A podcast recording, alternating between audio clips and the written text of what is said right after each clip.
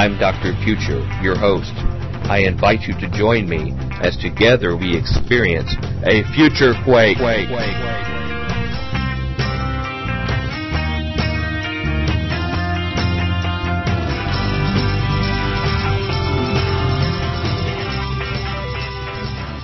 Welcome to the Future Quake Show. I am Dr. Future. And I am Tom, down with Army Regulation 211-35 Bionic. Boy, you could say that again. Uh, this is a new week. And I am Tom, down with Army Nah, Regulation it's a metaphor. 211-355 Bionic. Uh, we're glad to be with you all again here on the Future Quake Show. We've got another set of guests. We don't have much time to talk because we have a chock full interview all this week with Mr. Gary Franchi and William Lewis, the producers of a new documentary called Camp FEMA, and we're going to talk about irrefutable evidence of an impending control and detainment of the American public. well, let's just get right to it. Uh, yeah, we don't have much time, uh, so here are Mr. Franchi and Mr. Lewis, and we'll be right back to wrap it up here on Future Quake. Welcome to the Future Quake Show. I am Dr. Future. And I am Tom. I'm not going to a camp. Not at all. Bionic.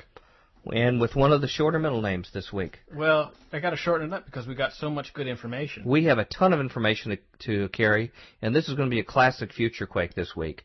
Uh, this week we have Gary Franchi and William Lewis, uh, who are the producers of Camp FEMA, uh, a new documentary that's just coming out, and we're going to talk this week about irrefutable evidence of an impending control and detainment of the American public. Is that anything like sandals? Like Camp FEMA? You're No? you're going to find out. It's not quite the same experience as Not what like you see on Club Med or TV. Uh, it, it, Mr. Franchi and Mr. Lewis, uh, welcome both of you to your first first visit to the Future Quake Show. Thanks for having us on. Okay. Yeah, it's great to be here. Uh, Thank you. Uh, Gary, am I, if I'm pronouncing your last name correct, Mr. Fran- uh, Franchi? That's correct. okay. Uh, it's pronounced Frenchy. Franchi, wonderful. Well, it's wonderful to have both of you. Um, to to try to accommodate and uh, economize our time because we have so much material to cover, I'm going to do just a little quick primer on both of your background, and you correct me if I have any information that's an error or needs to be updated. Um, Gary Franchi Jr. is an avant-garde filmmaker, television host, managing editor of Republic Magazine, national grassroots organizer, and is the successor to the late Aaron uh, Russo as the national director of RestoreTheRepublic.com, uh, the legacy group formed in response to the success of America Freedom to Fascism. He also hosts the popular weekly show, The Reality Report, on Freedom.tv. William Lewis is an award winning filmmaker who also has a distinguished career in Louisiana in the music industry. In 2001, he began producing American Freedom News, an international radio program which dealt with issues surrounding the intrusive na- nature of global government. He also assisted in creating True News, a nationally syndicated television news program which he produced and directed. In 2003, William created Bridgestone Media Group, a motion picture production company committed to producing films that expose high profile criminal transgression and lift the veil of secrecy surrounding international misconceptions, also known as cover ups. To date, William has written and directed six documentaries, including One Nation Under Siege, the award winning Beyond Treason, Washington You're Fired, and most currently, Life on the Edge of a Bubble, which recently won Best Feature Documentary at the Indie Fest 2009. So, did uh, was that a pretty accurate blurb on the background of both of you? Oh yeah. Great. Yes, that sounds about right. Okay, that's great. well, uh, to kick things off here, uh, since we do have a lot to talk about today, uh, particularly about the content of your new documentary called Camp FEMA, which I've just recently reviewed, uh, could could we actually begin by uh, asking what brought you two guys together to do a, to do a project like this? Gary, you want to fill that one? Well, yeah, um, you know, I I was working with uh, filmmaker Aaron Russo, who made The Rose with Bette Midler and uh, uh, Trading Places with Eddie Murphy, and uh, he recently passed away, unfortunately, uh, to cancer, and uh, you know, left a uh, left a pretty big void in, in our organization, and we were uh, putting uh, putting websites together, putting a lot of media together, and uh, I came across just profound documentary films, uh, and uh, I was helping him promote some of his work uh, through our uh, through our members. And uh, in the back of my mind, I, I always wanted to do uh, to produce my own film and I had these dying questions to learn about uh, the the situation related to internment camps uh, or detention centers or concentration camps in America. I'd seen so much information on the internet, uh, stuff that was very difficult to to actually grasp. So much disinformation, and uh, William was looking for another project, and we we, we kind of collided and said, well, let's. Uh, let's put this thing together. Let's let's let's find the facts. Let's find the information. Let's distill it to the to the purest points that we can prove, and uh, deliver a, a documentary film to the American people. Um, that is, uh, well, I mean, it's it's a tough topic to grasp because, I mean, we're, well, I'm sure we'll get into a lot of the details, but, um, you know, William and I came together because we we felt that this topic um, needed to be addressed and it needed to be presented to the American people. So uh, now mm-hmm. we have the film Camp FEMA available. Okay. Now, you know, just about everybody uh, who listens to alternative media has been talking about this topic. Uh, in the middle of all the talking, I, I hadn't seen too much on the way of documentaries about the subject. Was it that you all saw a void? That a lot of people were talking about little fringe parts of the issue, but nobody had really put the definitive documentary together about the about the topic? Well, yeah, you know, I would say. Go ahead, William. I was going to say it, it may have been that, but it was just simply that uh, you know, Gary's followed FEMA camps uh, and internment camps in the United States for for ten years, and so have I. And it was just it was a you know it was a natural marriage to come together and prove once and for all that this is not an internet rumor. Period. Right. You know, and that's why we assembled all of the documentation that you see in the film. Uh, you know, all of the legislation, the mindset that is in the Senate committee hearings, the MIAC reports, the Department of Homeland Security reports, the Project Megiddos, and all of this stuff that has gone on in this mm-hmm. country for the past 50 years. Mm-hmm. Black and white, you know. Well, we're going to briefly comment about each of those uh, during our remaining time in this interview. But before we get into that, I just want to ask you something about another recent project that uh, you all developed a lot of notoriety for, and that was a, another documentary called Washington, You're Fired. Um, what has been the legacy of the, the feedback you've received and uh, any other developments since it's been released? Uh, well, I don't know about uh, developments in some of the legislation. You know, most of the well, I just mean the attention, the the attention, what people have said, because it, it it got a lot of publicity, did it not? Yeah, you know, it turned out to be really more popular than I kind of expected, uh, and I, I just assume it was because of the you know, the delivery style, which is, is what we got the most comments on. It was just fact based. Here are the facts laid out for you, and then right at the end of that, before we even go on to the next topic, here's the solutions. Here's how you actually physically take action and do something about it.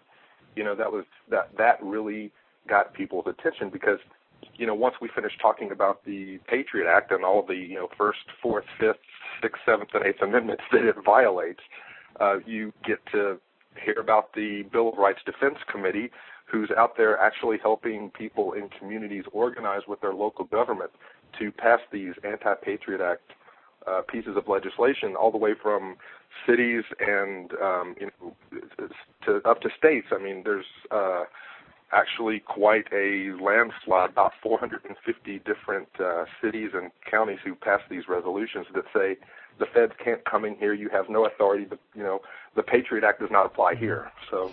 You know, we have a state uh, senator here who's been on our, excuse me, state representative been on our show, who uh, assisted in developing legislation here in Tennessee that does not allow National Guard or other state law enforcement officials to confiscate guns during an emergency, like a Katrina kind of event.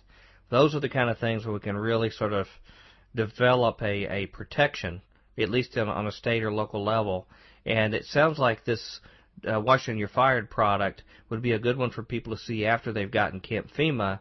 Once they're really fired up about what, what what's wrong with our country, that gives them the kind of instructions they can to start doing something about it. Correct? Yeah, and it's amazing too. You know, some of the topics really kind of overlap. Uh, we didn't take off on a lot of the, say, for instance, the um, John Warner Defense Act, uh, which removes posse comitatus there was not a whole lot of explanation into it in Camp FEMA, there was just the you know here's the end result. But actually, in Washington You're Fired, you get that five minute explanation of what all that it does, and uh, yeah, so there's a lot of I guess uh, crossover information. Right. Kind of a, a you know a joint well, uh, you know, volume one and volume two or something. I don't know. Well, I want to commend you for for helping people who who are disturbed by the information they hear, uh, you know, by your work, people like Alex Jones and others, but they don't know what to do about it, and you've given them a tool now to, if they're really clueless, to start with that and to figure out how to put some feet to uh, their concerns. Um, and speaking of Alex Jones, he is someone who uh, evidently is very, very impressed with your work. Not only has he advertised it a lot, but he was uh, uh, quite an assistant to you, wasn't he? Not in in in participating in your production. Well, you know, Alex has been a friend now for for about ten years. Really? Going hmm. going back to um, we we I, I did a a music CD about ten years ago, back when I was uh, got, you know kind of into the the big music scene and doing that sort of thing. And we used a lot of Alex Jones samples into the music. Ah, okay. You know, and you know, it, it was ironically called Police State, and you know his his work was perfect for you know taking samples out of it to uh, make the music, and so that's kind of how we first hooked up. But we never actually made any documentaries together. This is really the first time that he's been uh, you know invited to kind of come into a project and uh, sure. help. You know, which is well, he was a very very great asset, of course. Well, I'm sure he's glad to be hooked up with people who know what they're doing and can do their own thing. That he doesn't have to be behind all of it but to just participate. That's probably a relief to him uh, because nobody can carry the whole load on everything on what's going on, and you all are doing a fine job yourselves. But you also have some other guests like Chuck Baldwin, who's a real fan of our show and been a regular guest on our show as well, and then a number of other people. So you, you have quite a few guest stars on this documentary, correct? Yeah, it's, it's a very broad range. Uh, you know, everyone from, like you mentioned, Alex Jones to John Statmiller, Chuck Baldwin, Michael Badnarik, We've got uh, Catherine Bleichen here with the Liberty Restoration Project, mm-hmm. uh, Larry Pratt with Gun Owners of America, um, Charlie Meadows, who's taken up the um, Oklahoma for Sovereignty and Free Enterprise cause there in Oklahoma City, trying to get mm-hmm. uh, state government uh, to reinsert itself, uh, you know, over the feds. Um, James Lane, Jeffrey Grupp, uh, Michael Shaw, uh, Sam Ozaki, who was a United States intern camp survivor from the 40s. Mm-hmm. Uh, very broad range of people in here. Hmm. Wow. Well, let, us get into the meat and potatoes of the content of it, and all we're going to do is hit the surface. People are going to need to get your DVD to get the details. So we're going to whet their their their their taste for it, and also have them learning a little bit from our show here. Uh, let's first start by looking at the historical uh, issues, like we normally do on Future Quake. Uh, looking at the modern historical context of the World War II internment camps for Americans of Japanese heritage. Uh, and these are largely American citizens that were Japanese heritage that were actually interred by our own government, uh, taken out of their homes, um, in many cases lost their homes and their jobs and vocations, even though they'd committed no crime. Uh, why were they interred? What was the scale of the operation? And how were they treated while they were there?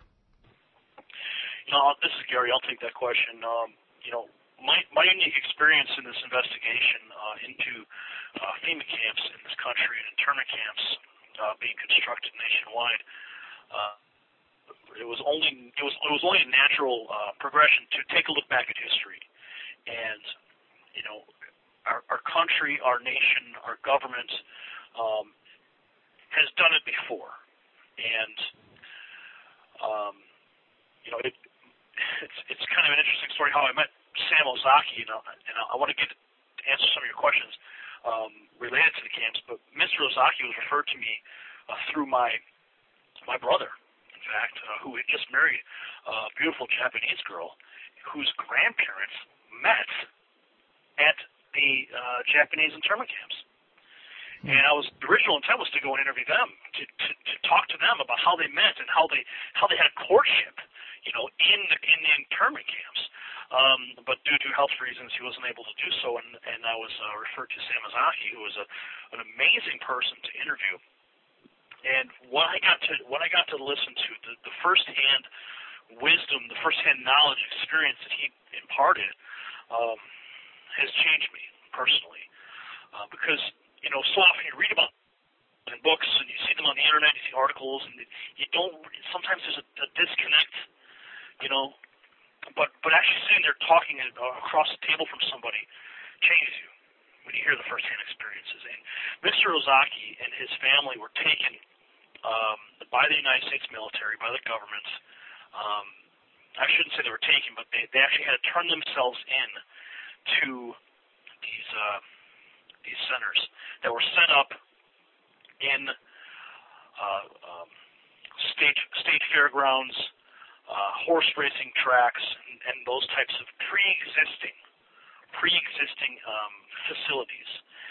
They were they were used as processing centers and holding facilities while the actual camps themselves were being built.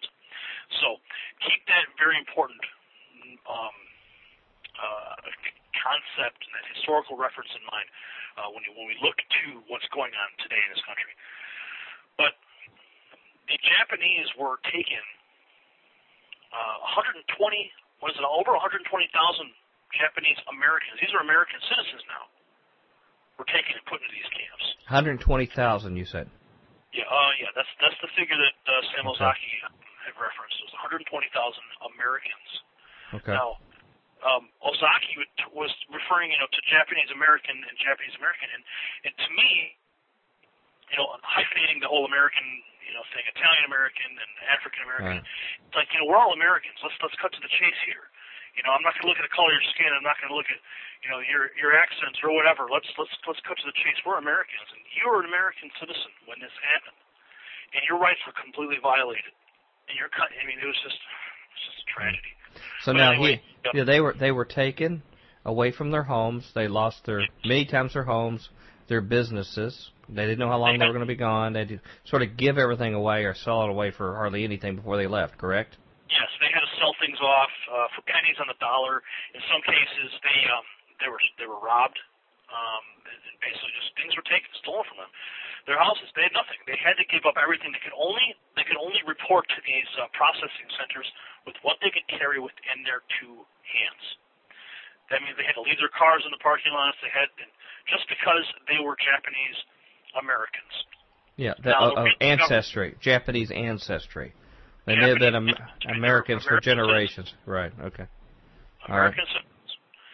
Um, the reason that the United States government did this um, was because obviously of the, the, the World War II situation. Pearl Harbor um, had created this intense paranoia and fear of the Japanese people that they would somehow come together and and, uh, and form a, an internal force and attack uh, within the United States.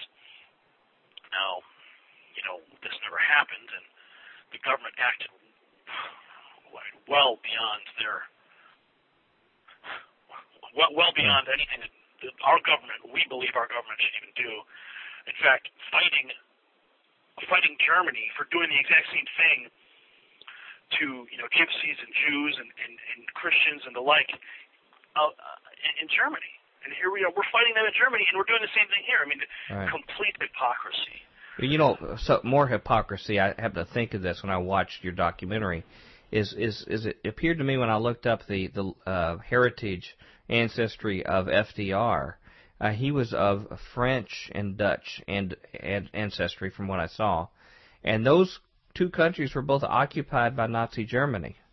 And I don't remember them going and interring people of Dutch and French ancestry because they may have had some spies in our midst from those countries. So it seemed like it was pretty selective as far as the, the people who were our enemy list that they chose to inter, was it not? Well, at the, at the time, uh, in, in the history, some of the some of the historical points um, did not make it into the film, such as uh, you know they rounded up Germans um, here in America. Uh, they rounded up Italians as well.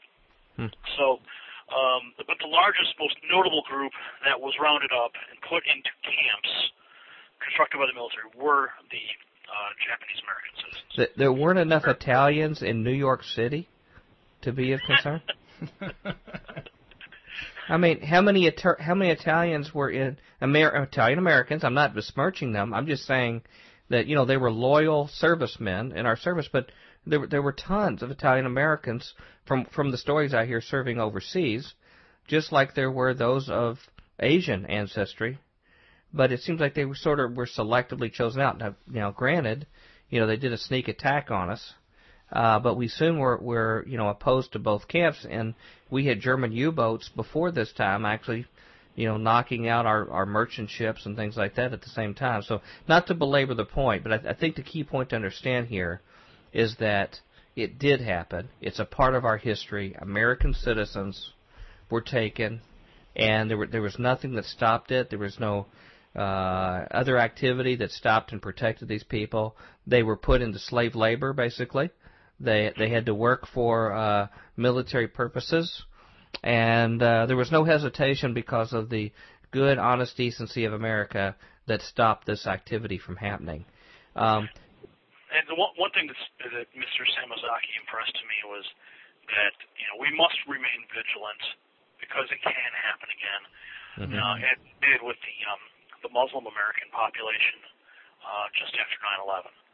So you know, in times of great crisis, as you see in the film, um, governments they just they, they resort to you know uh, paranoia and fear and, and turn on their own people. And you know I don't want to get into all mm-hmm. the other details. But I want to let William explain some of these things too. But you know we're seeing a we are seeing very similar things taking place now where they are demonizing groups of people in the United States merely mm-hmm. for expressing their constitutional rights. And yeah. that is where the danger lies, and that's yeah. why we this film. Well, we're going to talk about that, but uh, Tom and I already know we're on that list uh, for five or six different ways. So, we and most of our Futurian listeners are too as well. Uh, I, I want to jump into uh, where you spend the bulk of the discussion in your documentary, and that is talking about FEMA and the critical role that FEMA plays as being the springboard for a lot of this. Um, what were the origins, original origins, and the original purpose of FEMA? Uh, and then after we've established it, I want to talk about how it was sort of contorted from there. But what was the original purpose of it? Well, you want you want to take that? Yeah, yeah. Um, actually, FEMA came into existence in 1979. This was under the um, administration of uh, Carter, and he signed uh, Presidential Executive Order 12127, and this uh, executive order actually created the agency and, and gave it its purpose. And its, its original purpose, of course, was to coordinate the response to disasters that have occurred in the United States and that overwhelm the resources of local and state authorities. Uh, this included um, things like civil defense, for instance, in the event of some type of a nuclear catastrophe here in the states, they were trained to go in and provide assistance. But keep in mind, even even back then, um, it wasn't necessarily this uh, you know a blanket directive. The the governor of the state actually had to call up the White House and say, "We want you to help us." You know, we it wasn't just this automatic response you know that they're going to go in. So you know that in itself has kind of changed just a, uh, a little bit itself. But in in the documentary, we explore the idea of what their directives are. All mm-hmm. right, and um, so let me just make sure our listeners understand. Originally, it was something that was tightly defined. It was just to help people in emergency when state authorities were overwhelmed. They were supposed to be there to uh, fulfill any kind of need shortfall that was falling out for emergencies like hurricanes or things like this, and only at the call of the state. The state had the right of refusal. They were the ones that actually had involved. So there was checks and balances and things like that involved. However, there were some key figures in Washington that sort of moved through the president to change things, correct? And if so, what what happened there to actually change and contort the mission of FEMA? I mean, there's there's several breakpoints here, but the one that I like to refer to is uh, the the change that took place under the Bush administration, where he removed FEMA. Uh, you know, he, he basically placed FEMA under the umbrella of the Department of Homeland Security. So, you know, upon that uh change that took place, the stated objective, if you look at uh, the Department of Homeland Security, their objective is to protect the nation from dangerous people. So this is now, you know, bled into the the whole uh, agency of FEMA in protecting, helping to protect the nation from dangerous people, whoever those quote unquote dangerous people might be. Um, but, you know, I guess what you have to look at there is the um, the Bush administration is you know directly responsible for this major shift in in FEMA that we see for them you know rushing into a, a disaster and you know all you have to do is take a look at uh, New Orleans to understand that you know it was a complete disaster. There was uh, you know, beta testing going on, rounding up guns, gun confiscation door to door. Um, they wouldn't let you stay in your home even if you had food and water. You were forced to evacuate in many situations in New Orleans. Uh, the, the entire city was not even flooded. You know, it was only in portions of the city that we saw major flooding, and the people who were in areas that were not even affected were forced to move out and had their guns confiscated and were treated like uh, you know second class, not even citizens. You know they were they they, they were basically stripped of their uh, bill of rights and treated as uh, interns. We're back at Future Quake with Dr. Future and Tom, down with the John Warner Defense Act bionic. Yeah, another mysterious one. Down, there. down with it. What, what what was you left with from this segment? We're we're just sort of crescendoing. Tomorrow it really gets sort of hairy. Yeah. Well, the whole idea that uh, posse comitatus uh, uh, was is removed. You know, the idea with the John mm-hmm. Defense Act. It seems like this incursion of rights always happens under like the same people in government. Mm-hmm. You know? Right i.e., Donald Rumsfeld and Dick Cheney. Right. And you're not saying Mark that Sith Lord. You're not yes, saying my master. Well, you're not saying that as a Democrat or sympathetic no, to any of that I'm at saying all. That it's the same darn you know, people. When we come from a conservative background, so it has nothing to do with that. Uh, speaking of Sith Lords, uh, Merv, could you come in and tell our listeners how to contact us at FutureQuake? FutureQuake radio broadcasts are archived at www.futurequake.com, suitable for downloading or streaming, as well as other show information. Email Dr. Future and Tom Bionic at drfuture at futurequake.com. That's D-R-F-U-T-U-R-E at futurequake.com. Tell us your name, city, and radio station or internet, and if we can use your name on air. Comments on the show's topics or guests, or suggestions for future show topics or guests are most welcome. Dr. Future and Tom will discuss selected emails each week during the radio broadcast. Okay, we gotta go. Let's get out of here. Okay, gotta go. Come back tomorrow. Till then, we hope your future is always bright. Have a good day. Yes. Join us next time as we dare to experience another aftershock of a future quake. quake, quake, quake.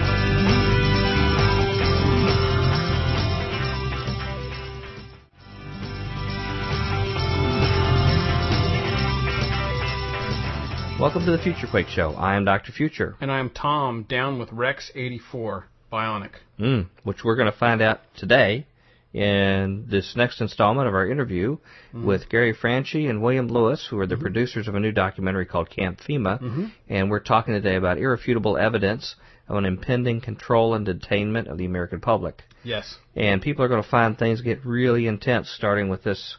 It crescendos in this second installment. Yeah it's going to be uncomfortable and stuff, but it's also truth and history. So which makes it ideal future quake material. Yeah, so put your seatbelt on and prepare to not be entertained. Yeah. But prepare to be, I don't know, educated. Yeah. We we have Cheney and Rumsfeld pat, coming in, blast the dark past. lords. We're talking yes, about uh, master. Uh, yes. We talk about how the purpose of FEMA was changed and modified to basically provide one person the power to control the reins of government mm-hmm. without the balance of powers. You're right.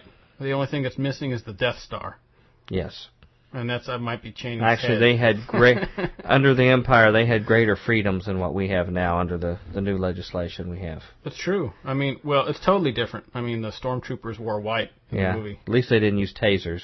No, on they used, people. They used blasters in that that thing yeah. where they froze Han Solo in. Well, yeah, that true. I hope that doesn't come back. Yeah. Well, you know the um This whole idea about the Japanese internment camps. Yeah. Talk about a blight on our history. Pretty much, yeah. But you know, we're a Christian nation. We're God's people. You know, yeah. God gave us. He picked our nation. Well, tell the Armenian Christians that. Yeah. They, they got slaughtered to the tune of about four Yeah. million of them Yeah. by the Turks. What about all the Jews that were uh, Hitler was putting on ships to come over here, Yeah. and our nation turned them away? Yeah. They had a way to get away from from that, Mhm. and they turned them away. Or And the whole thing about the Swiss, uh, Yeah. you know, the Swiss neutrality and I always Oh, gosh. I always liked that bumper sticker that said, "You can trust the American government. Just ask an Indian." we're gonna we're gonna get some of that this next segment. So no further ado. Here's Mr. Franchi and Mr. Lewis, and we'll be right back to discuss it here on Future Quake. Yeah, yeah. It's been said that Katrina, in some ways, was sort of a dry run for the authorities to see how much abuse that locals would take. Uh, if they asked for their to confiscate their guns, would people hold on to their constitutional rights, or or could they be, you know, wearied enough where they would actually just hand them over without much resistance? Um, how, how much would people be willing to tolerate uh, just to get out of an untenable situation if they're told to go get on a bus or move out of town or do whatever? Would they comply? And I, I, I do wonder if sometimes that was viewed as a d- dry run of something of a larger scale. Uh, you know, a kind of event like you might apply later in your documentary itself. So if I understand correctly, uh, Dick Cheney and um, uh, the the former um, Secretary of Defense name just escaped me. Um, Donald Rumsfeld. Donald Rumsfeld. These two gentlemen had an early role back in this stage, way before this recent administration, in being keys in expanding the the mission of FEMA for man-made emergencies. Correct? Yes, that's accurate. Okay. Rumsfeld That's- was involved with that. Yes. That guy's like the dark Sith Lord. Isn't that interesting like- how they find their way to to create an guy who- agency to do just in case there might be threats down the road where an you know expansion of an agency to address might be needed. So now what what you focus on in your documentary, the three main areas which which forms the structure for your documentary are three main missions. Can you list what those three main missions are? Yeah, uh, the actual uh, directive is uh, the first one is national emergency recovery, like Mhm. assisting in tornadoes and floods and earthquakes. Right? Um, their second directive is continuity of government, and their third directive is combating perceived threats to the existing social and political order. now those the last yeah, yeah, those this is this is the one we concentrate on the most. well, even the last two of the three, if you ask the average citizen on the street, they would not be aware that uh, Mr. Cheney and Mr. Rumsfeld were involved in adding these particular missions of FEMA uh, regarding continuity of government and actually basically maintaining the political status quo uh, of what's going on. Um, related to that, in continuity of government, there are two key documents that you mentioned. There could be others mentioned, but ones that are well known, although unknown to a lot of the public. One is called Executive Order, uh, known as Rex 84, and the other one is PDD 51. Can you explain in a nutshell what both of those are? And, and through them, who were the kind of people that were targeted for detainment back at that time, and why was it treated so secretly? Well, correct me if I'm wrong, but I don't think that Rex 84 was actually an executive order. Um, Oh. I believe that that is just an abbreviation for Readiness Exercise 1984. It was actually a, a military exercise or an operation. Okay, pardon me for that if I've got that incorrect. no problem. But uh, the, yeah, I still don't 84 feel much better about it, but at least we'll, at least we'll have the records correct for it. So yeah, tell us a little bit about those. Well, Rex 84 remained secret for a very long time, and it was was not discovered, um, I believe, until about 1982 when there was a FEMA deputy. His name was John Brinkerhoff, and he had written a memo. This was an internal memo. It was not meant for public consumption at all. And in this particular document, they talk about wanting to be able to round up and I mean, they, it literally says. I mean, some of the wording in here is, is they wanted to round up at least 21 million American Negroes for delivery to numerous military bases around the country that had been converted into prison centers. All right, I mean these were FEMA relocation camps in their very early stages back in the 1980s, and the Miami Herald did a story on this memo, which is what gave it the publicity, and this is how the story broke. And then we learned about some of the other martial law portions of Rex 84 from that, where they wanted to um, basically take control of the federal government and the state governments and appoint military commanders to replace the duly elected officials that we had put into those offices. All right, so in other words, they come in and dismiss any federal and state appointed people that they want to or state uh, duly elected officials that they wish to, and they actually appoint military commanders to take over those positions. Um, then, of course, there was uh, you know very loosely defined terminology used in in the actual uh, memo itself, which was you know the sketchy you know when when could martial law be declared and they, it was in the event of any kind of a national crisis but they didn't define the term national crisis so literally in the event of anything that the president would determine is a national crisis they could begin appointing military command to take over these uh, state officials positions and then go uh, go about their business of, of rounding up these 21 million American Negroes that they talk about.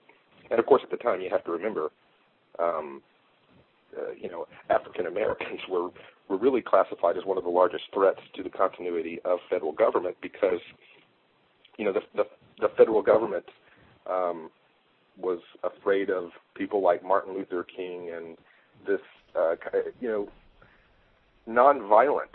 It was it was all about. Um, I mean, don't get me wrong. They, you know, profiled the, the KKK and uh, you know other.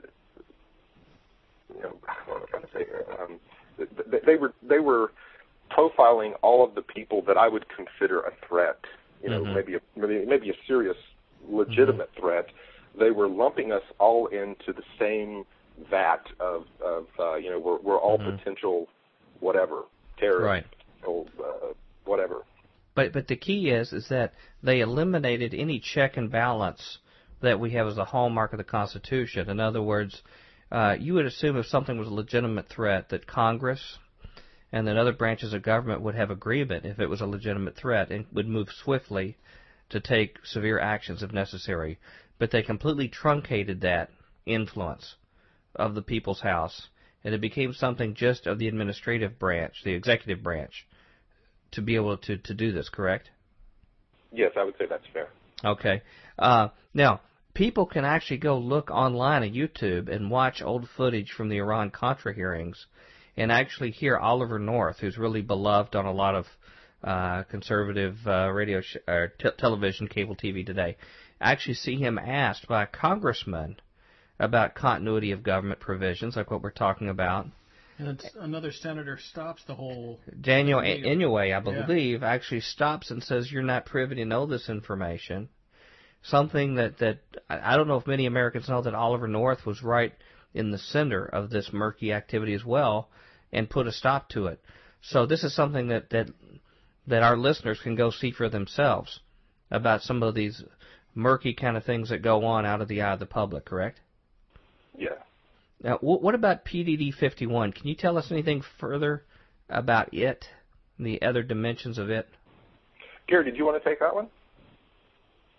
Well, Presidential Directive 51 basically, um, in the event of national crisis, placed the. I mean, it's, it's I can't believe I'm, I'm saying this. It's like it seems like something out of a movie. I mean, a Hollywood production. The it, it takes all the branches of government essentially and puts them under the power of the president to to do as he as he sees fit to maintain the to maintain order. Basically, sets up the president as dictator of the United States. Mm-hmm. The event of a national emergency that he that he declares. So, in other words, if our listeners are Democrats, Republicans, if they're the Whig Party, whoever they are, this is a danger to all of us whenever you go against the wisdom of the Founding Fathers and put uh, all inclusive power in one branch of the government, correct? Um, yeah, that's about right. Okay. So so basically these were developed. Uh, now, by the way, was was that directive voted on by Congress? Was there an opportunity for public uh, comment? Yeah, William, William, you know, William did some more research than I did on this, um, but I do recall there was a version that was sent to the House. Um, now I'm not sure what, what was voted on, but there was there was commentary made, and all, there was there was two versions. There was a public version that was you know obviously allowed for for congressmen to see, but then there was also a classified version. Um, so in in most cases, like when you have government documentation, they're heavily redacted. So mm-hmm. um, I'm I'm assuming that the version that the Congress saw was the redacted version, uh, but they were told, hey, you know, don't worry, it's okay. Uh, trust the government or the White House say, don't worry, trust us. It's we got it all under control. You guys are fine. Don't worry. Here, here's a copy for you to look at. Um, William, what did, what did you discover um, when when you came across um, Presidential Directive 51? Well, I'm trying to remember if this is correct, but I believe it was a couple of hundred page bill. Um, I mean, and it, it is a presidential directive too. You have to keep in mind it's almost like an executive order. It's not like they need to get the consent of Congress here. All right. right. But the problem, the problem was is that the portion were being shown to Congress out of this 200-page document, there was only, you know, added up a couple of pages that were actually readable because everything else had, had like Gary said, it had been mm-hmm. redacted. Right. And they they just claim national security. You can't read this, and uh, literally, um, you know, from the research that I had done, I was I was able to determine that this presidential directive, not it's it's not as if the president um, you know, controls the Congress or controls the Senate.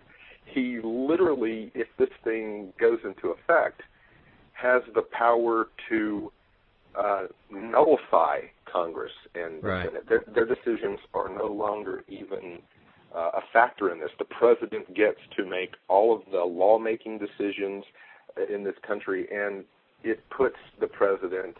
Um, it, it takes all of the branches of government and puts it in the executive branch. You would think something that fundamental to the separation of powers in the Constitution would at least have a clear and open hearing by the other branch of government with Congress that they would have a full and complete understanding of what was up if they were going to vote themselves out of power or at least consent to it. Um, now, if I understand right, some similar documents like this on continuity of government uh, were requested to be seen by members of the Homeland Security Committee in Congress, and that they were denied access to that. Is that correct? I believe that is correct. Yes, that yes. is correct. And they were shocked to find out that even though they were on the Homeland Security, uh, you know, committee for Congress on behalf of the American public, they were not allowed to see about the provisions for Homeland Security. And although things like Rex 84 go back a long way, and it goes under numerous administrations, these activities, Democrat and Republican, these things really stepped up a lot after 911, correct? They used this as an opportunity to justify, because of the threat of terrorism, more and more centralized power at the stroke of a pen, correct? Absolutely. I mean, every you know these days, every 9/11 is used is used to grab power in every corner that they can. Um, it's you know the American people have had the images of the Twin Towers burning and collapsing, um, you know, embedded into their into their brains, mm-hmm. and you know the, go- the government's politicians, uh, you know, those that would want to have total control of the United States use those use the, use that day as an opportunity. Mm-hmm. And uh, this is just one more example. Um, uh, Presidential Directive 51 um, in the recent future, in the recent history here, um, of how that A has been used um, and manipulated, much like we, you know, you have the Patriot Act and right. uh, Military Commissions Act and those types of bills are all a result of uh, September 11th and that day. Right, was used as an excuse basically uh, mm-hmm. to, to push these forward. Um, I, I want to talk about the, the, the next topic of all the disturbing things that we've just talked about and will continue to talk about th- this particular one is one that disturbs me possibly the most because of what it's done historically and what it happens, what how it affects us today. You know, even until that time when when it all goes down south real quick, uh, and that is about um, talking about the third mission of FEMA about maintaining the social and political order and, and how they've conducted that by using things like the FBI's COINTELPRO operations. Can you explain to our listeners the kind of activities that you document the FBI has been doing, you know, over a generation uh, to the American public? What are the kind of things they've dealt with to people who are expressing their First Amendment views about uh, maybe minority opinions or opinions that are outside of the mainstream? How, how have they treated them? Well, you know, not even necessarily minority uh, opinions. Okay, I mean, okay. Very broad some of the uh, some of the terminology that they use, but I, uh, you know, what you're talking about is uh, a hearing that took place back in 1976. All right, this was as a result of the uh, counterintelligence operations of the FBI just starting to come to light. Uh, you know, realizing that from about 1956 to 1971 under Hoover, the FBI was going around and literally uh, not just harassing, but I mean, in some cases, you know, there was physical violence involved, and um, the the types of uh, organizations and people that they were targeting was everybody from the Black Panther Party to the Ku Klux Klan to the communist and socialist organizations, and then on the other side, they had the they were targeting nonviolent civil rights organizations and anti-war groups. Um, I mean, they had basically lumped all of these people together under one title, and in their documentation, they called them the New Left. Right, and a lot of these particular groups were even labeled, uh, you know, a little, a little note out beside their organization, labeled for intensified attention. Intensified attention, like the uh, Southern Christian Leadership Conference or the Student Nonviolent Coordinating Committee, the uh, Congress of Racial Equality. There was a whole lot of people that were nonviolent uh, activists and leaders of those types of communities that were being targeted. And you know, basically what they would do, and they had they had several different tactics that they would use, but um, their favorite one was infiltration. They would just simply find an agent get them on the inside of this particular group or organization, and then use them to undermine trust and scare off their potential supporters.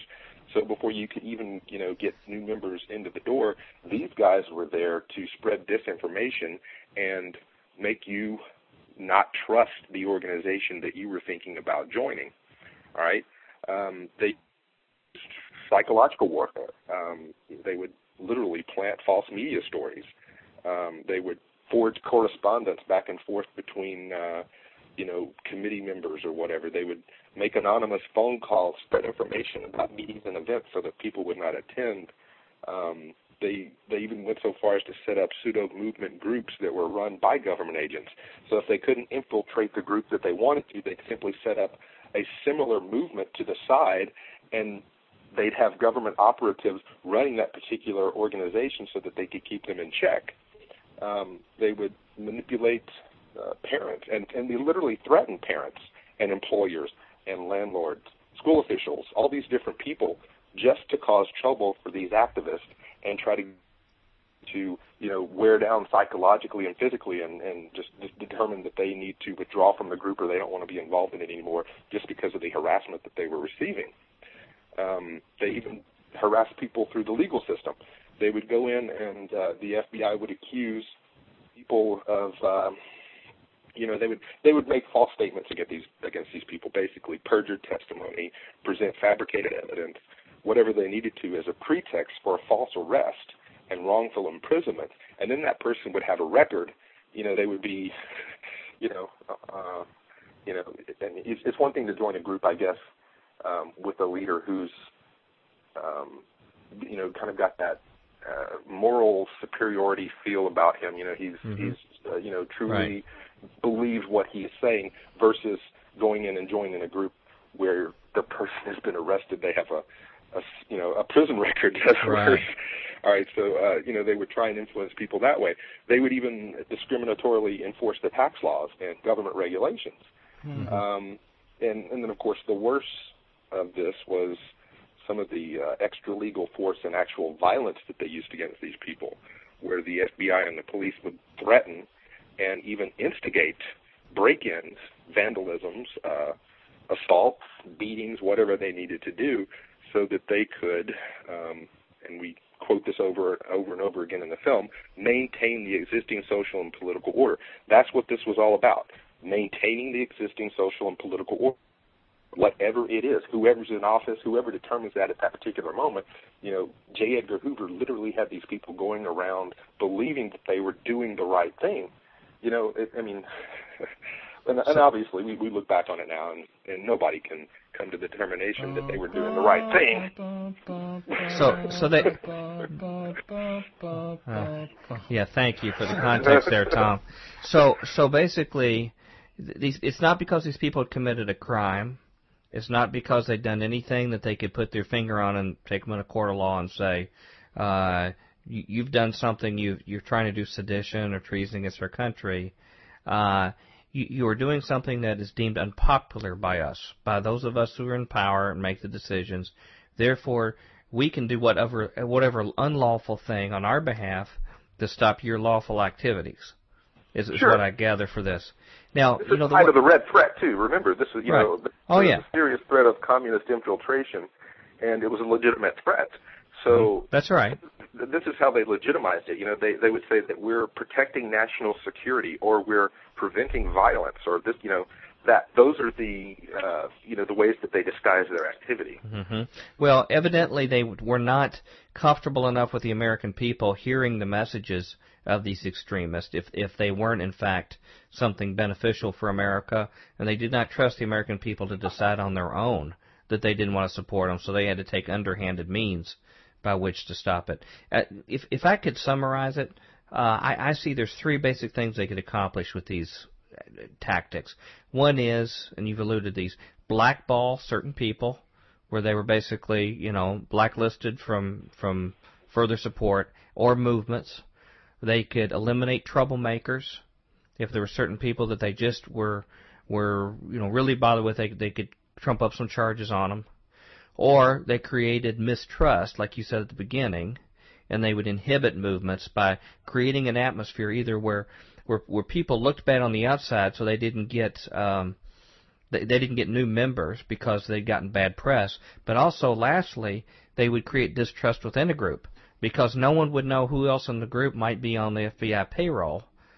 So it created even internal problems between members of the group because they didn't know who. It was sort of like the old uh, East German police that in, you know would infiltrate groups, and you never knew who was really legitimate on your on your behalf. So it was truly a nightmare scenario for people uh, any any of these kind of movements. Correct? Yes, very, very, very true. Okay. Well, um, you know, for the people who are listening to this right now, they may say, "Well, you know, that's fine. We had a red thread. It was it was real. It was legitimate. Uh, that was in a bygone era. We we live in a different world now. That kind of stuff doesn't go on. We don't have to worry about that." But I would like to talk about. Did you have a comment, Johnny? Oh gosh, I have so many. It's hard to keep them all. It's just funny to hear all this stuff happen in our recent history, and yet uh, at the time, much of this was going on. Uh, the son of a guy who tried to overthrow the government in the 30s was running the CIA. That's uh, George Bush Senior. You know, son, uh, father Prescott Bush. Yeah, you know, with was in that was with part the of American in the Legion, right? Yeah. That's right. Part of that part of that coup. Yeah. The But that's a little bit that's a little bit outside of our discussion. That's exact. So we had seditious people in positions of power, but they were pointed to other people as being seditious Yes. on the outside rings Yeah. of power. Welcome back to the Future Quake Show with Doctor Future. And Tom down with PDD 51 Bionic. Well, as I said here at the end of the show, um, this whole part where all the all the disturbing information we had, this COINTELPRO thing, to think of that our own government is basically routinely breaking the law to try to harass law-breaking people, even though they may have opinions we don't agree with, Well, did you see that? disturbs me so much at the core. Well, if you go out on the internet, there's a guy who was actually filming some stuff down in Phoenix, and a police officer. He they were arresting Right. some guy, and that police officer comes up and says, "Look, you got to turn that camera off." And he said, "Look, I'm part of the press." And he mm-hmm. said, "You got to turn it off." And he said, "You telling me I don't have any rights?" He says, "That's exactly what I'm telling you. I'm up here, and you're down there right now. Mm-hmm. So you don't have any rights." Right. I and know. that's But in I mean, the microcosm. But this That's is so subversive because we don't know in all these movements who the government the government is prodding the worst things we see in society. Mm-hmm. The worst things that we hear Yeah. are programs being led by the government, like these terrorist acts Yeah. and all these kind of things Uh-huh. to bait the anti-Semitic Taliban having stuff. that, having their office in Kabul to figure out. Yeah. it's It's, it's, all being led by our government. yeah. Well, speaking of other folks of that nature, Merv, would you come in and tell our listeners how to contact us at FutureQuake? FutureQuake radio broadcasts are archived at www.futurequake.com, suitable for downloading or streaming, as well as other show information. Email Dr. Future and Tom Bionic at drfuture at futurequake.com. That's D-R-F-U-T-U-R-E at futurequake.com. Tell us your name, city, and radio station or internet, and if we can use your name on air. Comments on the shows, topics, or guests, or suggestions for future show topics or guests are most welcome. Dr. Future and Tom will discuss selected emails each week during the radio broadcast. Okay, I'm just worked up. I'm fired up too. Okay. Come back tomorrow for the next installment uh, with these wonderful gentlemen at Camp FEMA. Until then, we hope your future's always bright. Have a good day. Bye. Join us next time as we dare to experience another aftershock of a future quake.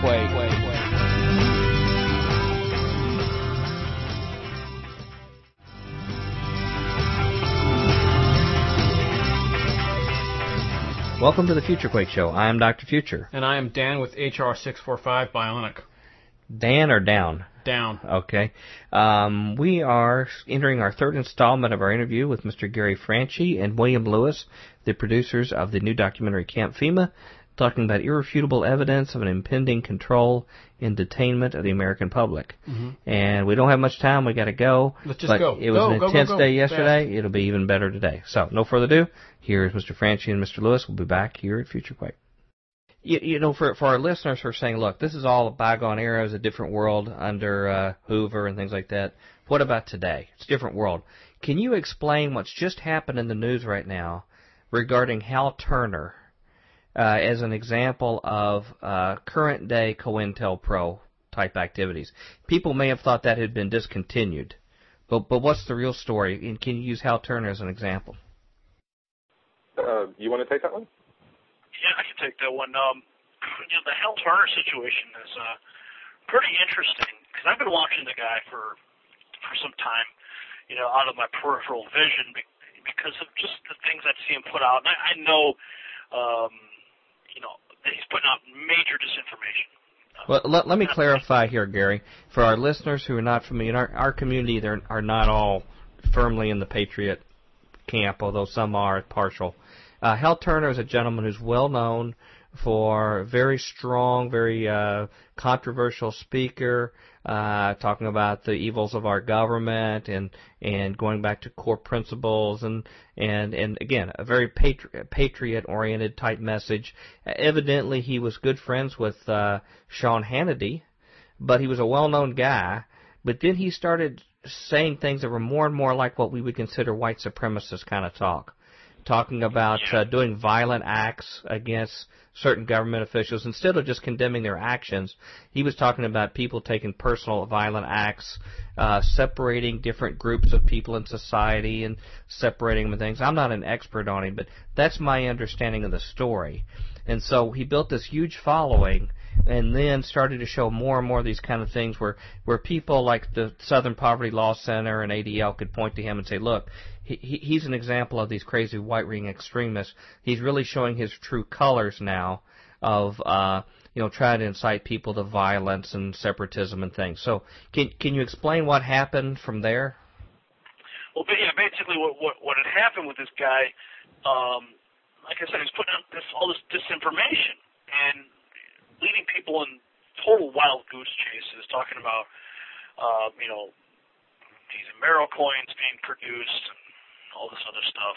Uh, I don't want to get too deep on a tangent here, but um, the Amero's a whole other topic. But, but what I'm saying is, um, it just recently came out that he was under the employ of the FBI for, I think it was about six or seven years.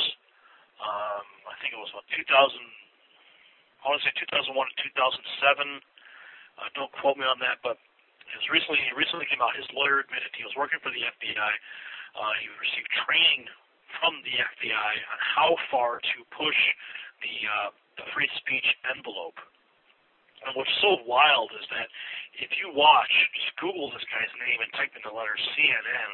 Um, he did a CNN interview, and there was some commentary from folks, um, I believe that was from the Southern Poverty Law Center, who were saying that this guy was an expert. I mean, these guys said on CNN that Hal Turner was an expert at pushing the envelope of the First Amendment.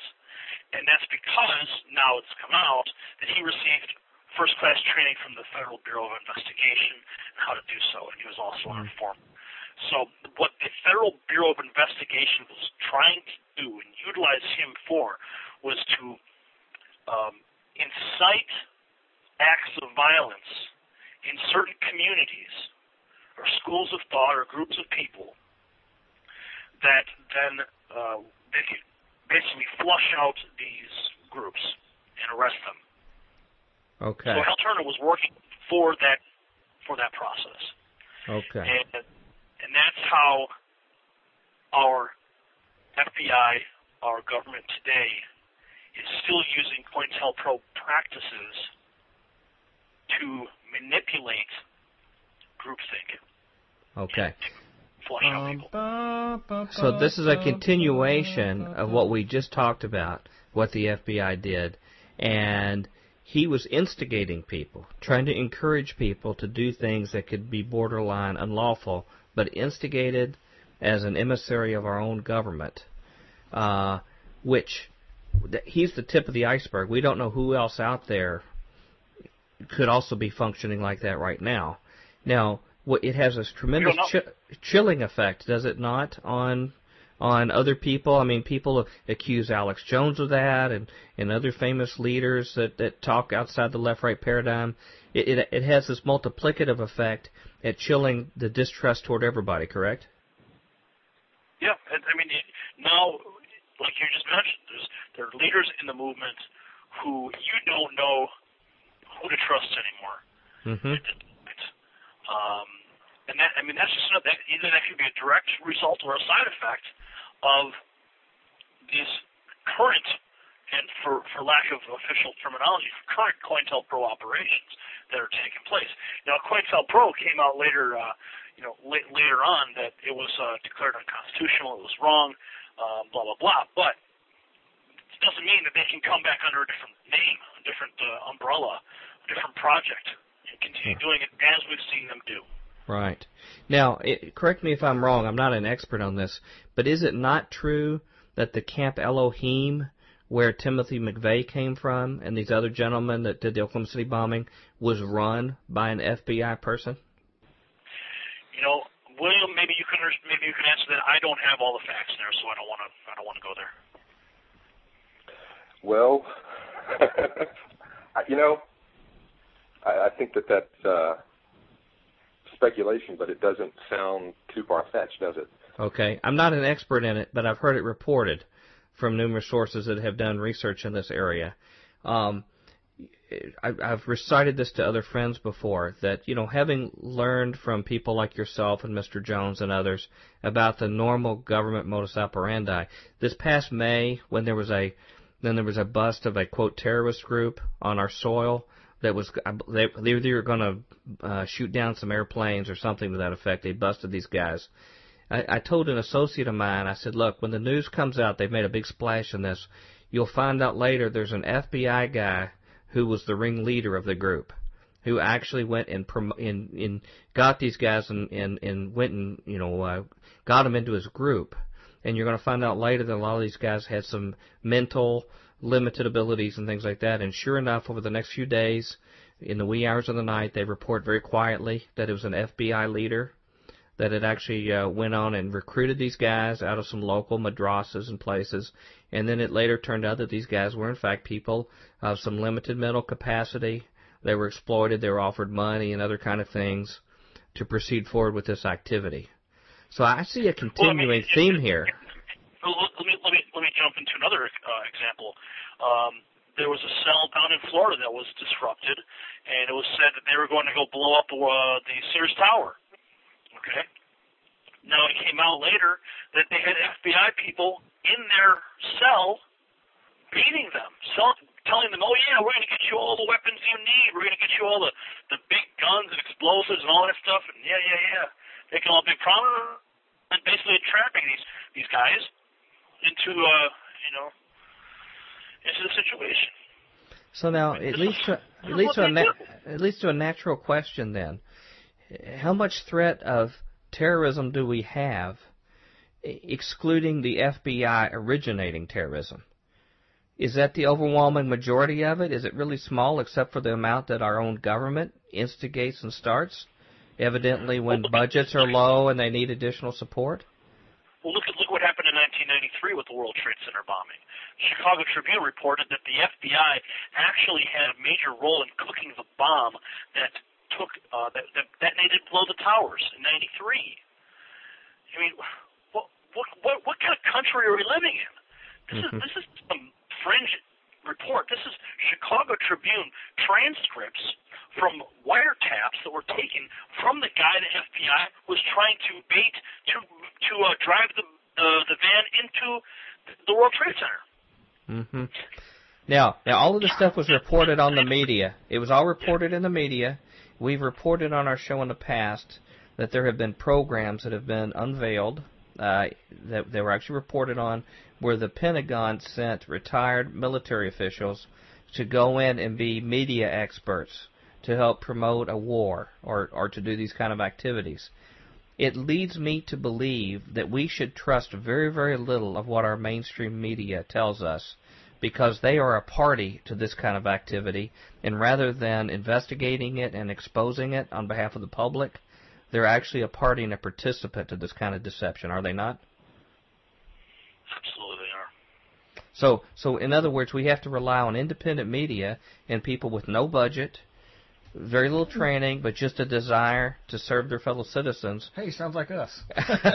well, and thank goodness lots of other people like these gentlemen we're talking to and others that that don't have an axe to grind, but just care about the well-being of our fellow citizens because we live in an age that's immersed in deception. You know, we read about 1984. We read about how they, they would change the facts and go back and reinvent history. We we read about all that in Stalinist Russia and Chairman Mao and in China, and it's a real bitter, bitter pill for us to, to realize that America is not much different in that respect as well. You know, uh, talking about this, we, we we talked about these uh, this new left group, uh, and then we talked about these uh, these people who had you know white separatist sympathies, maybe even if they were invented by the FBI. And, and our listeners, we have a lot of evangelical Christian listeners, overwhelmingly, that are good God-fearing people that that that love the Lord and love their neighbors, love their country, and they're saying, look, some of those people are a real threat. That's not me. I'm good mainstream uh, kind of folks. You know, they need to look after those people, and even even those uh, terrorist folks. Those people are of a different religion, and and I hear on Christian radio that they want to kill all of us. So it's a good idea, even if we have to trap them. The more of them we put in jail, the safer we'll be.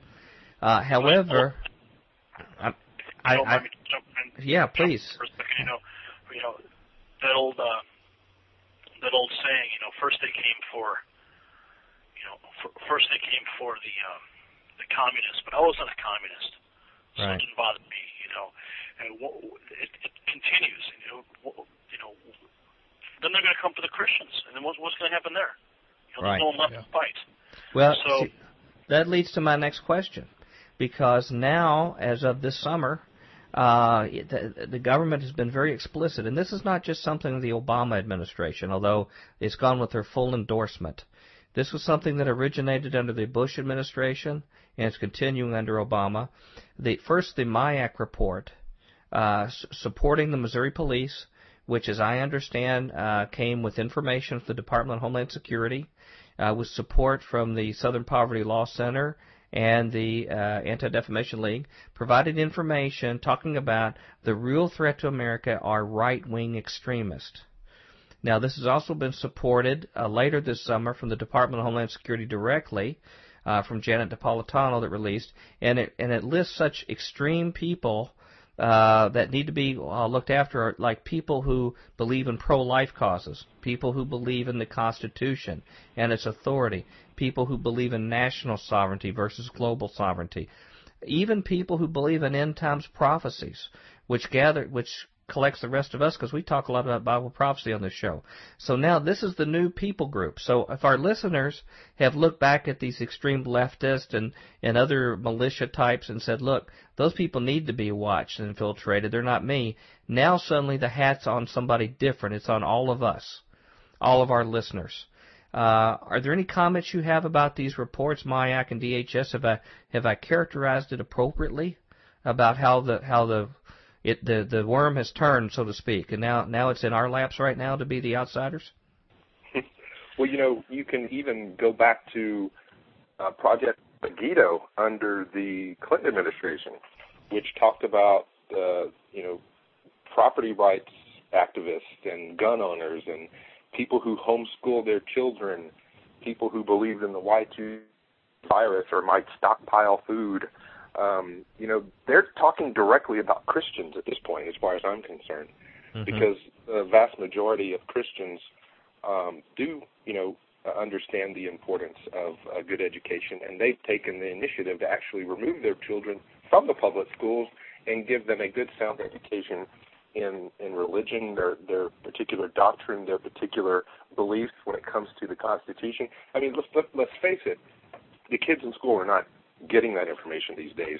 But going back to Project Megiddo, you can see the tie-in here between these uh, MIAC reports and the Department of Homeland Security report that came out right after it that targeted people who were opponents of gun control, people who opposed the mm-hmm. Federal Reserve, the United Nations, the North American Union, people who believed that there might be a new world order, um, income tax, radio frequency identification, or RFID, people who were opposed to abortion, people who were opposed to illegal immigration. All these people were lumped into one category, and policemen were told that these are either a potential terrorist or these are people who may be a potential threat because they, uh, you know, they might be a violent anti-abortionist. They might go blow up something, you know, and all this because they might have a Ron Paul bumper sticker on their car, Chuck Baldwin Bob Barr, third party affiliations,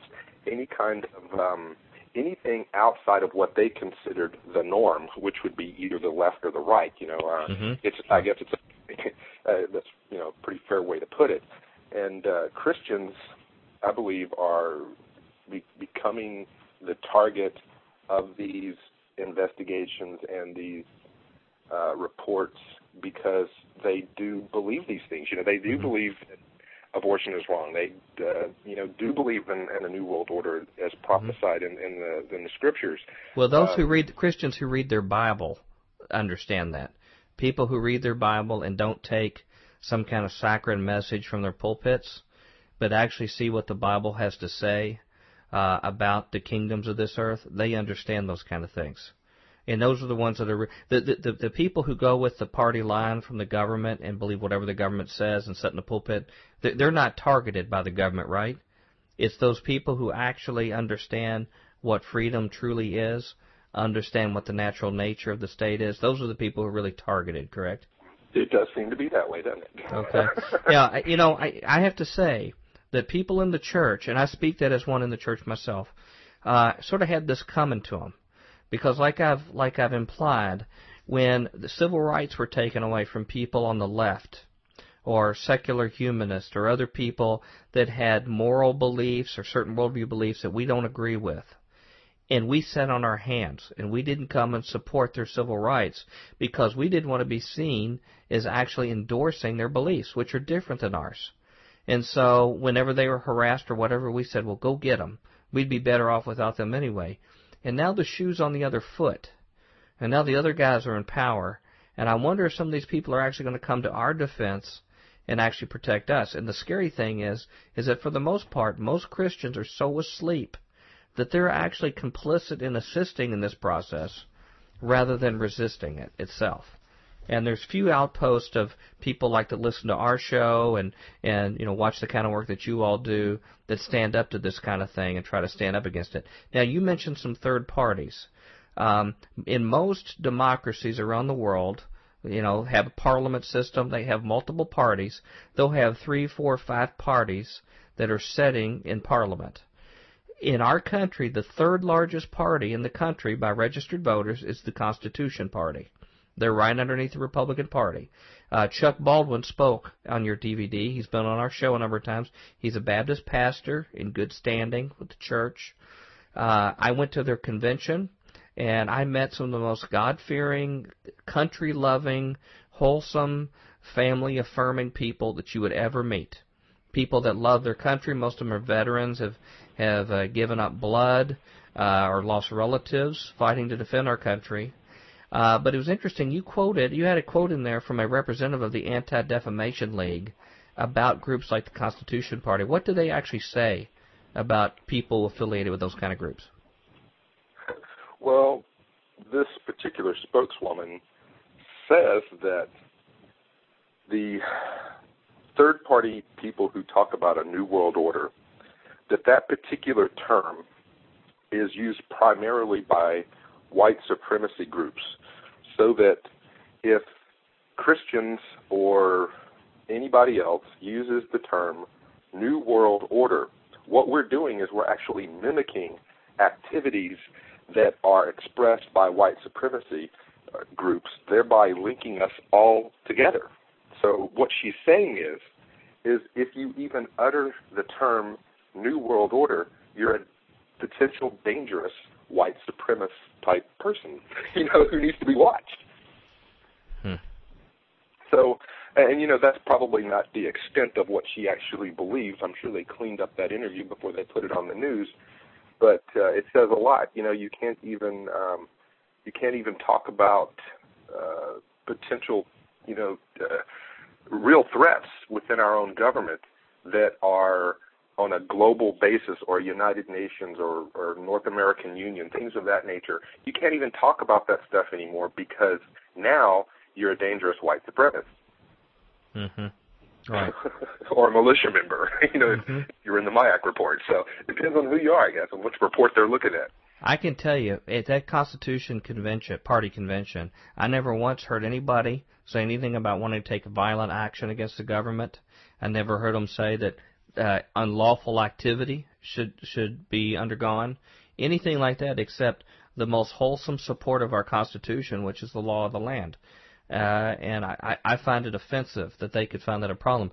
Do you also find it curious that the same week that the Department of Homeland Security report came out, that we had three shootings that involved different groups that could be labeled right wing extremists?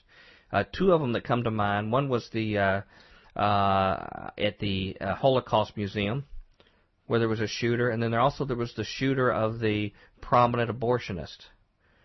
Uh, what does your gut tell you about the statistical odds, given that we hadn't heard you know anything like that for years, that they would happen the same week that that report's released? Feels a little like a false flag operation, but uh, Gary, you want to handle that one? You know, I I don't know, man. It's just I don't want to go there. it's just you know. I mean, there's so much going on in the country, and there's so many different angles to come at these things. You know, I don't know who to trust anymore. I don't know yeah. what to believe and what not to. You know, it's like I've got to filter through so much information every day just to get down to the to the reality of things, and it's it's a lot of work. Uh-huh. But that that's why we put the film together. Um, if I may, you know, I want to get people over to the site. I want them to check out the trailers at right. campfema.com. I want them to buy this film. I want them to have home screenings of this film. I want them to, you know, I want them to become aware. I want your listeners to become aware of the situation and the state of the country that we're in. I mean, for the past, you know, hour and 15 minutes or so, we've been discussing all these instances that implicate comp- criminal activity by our own government, the government that waves the red, white, and blue flag, the government that we stand and pledge allegiance to, the government that that our our, our brothers and sisters are off fighting for overseas, while the criminal activities continue at home. And these are things we have to expose. If we do not expose them, if we do not take responsibility as Americans, as as brothers and sisters, we will lose this country. This is the last stand of America. We don't, we cannot just jump into some ships this time and go across the sea. You know, if, if we do, we're going to end up in communist China. Okay, and if we do, if, do we want this country to turn into a communist state, a fascist state, a socialist state? I don't think so. And that's why this is the last stand for the free people of the world.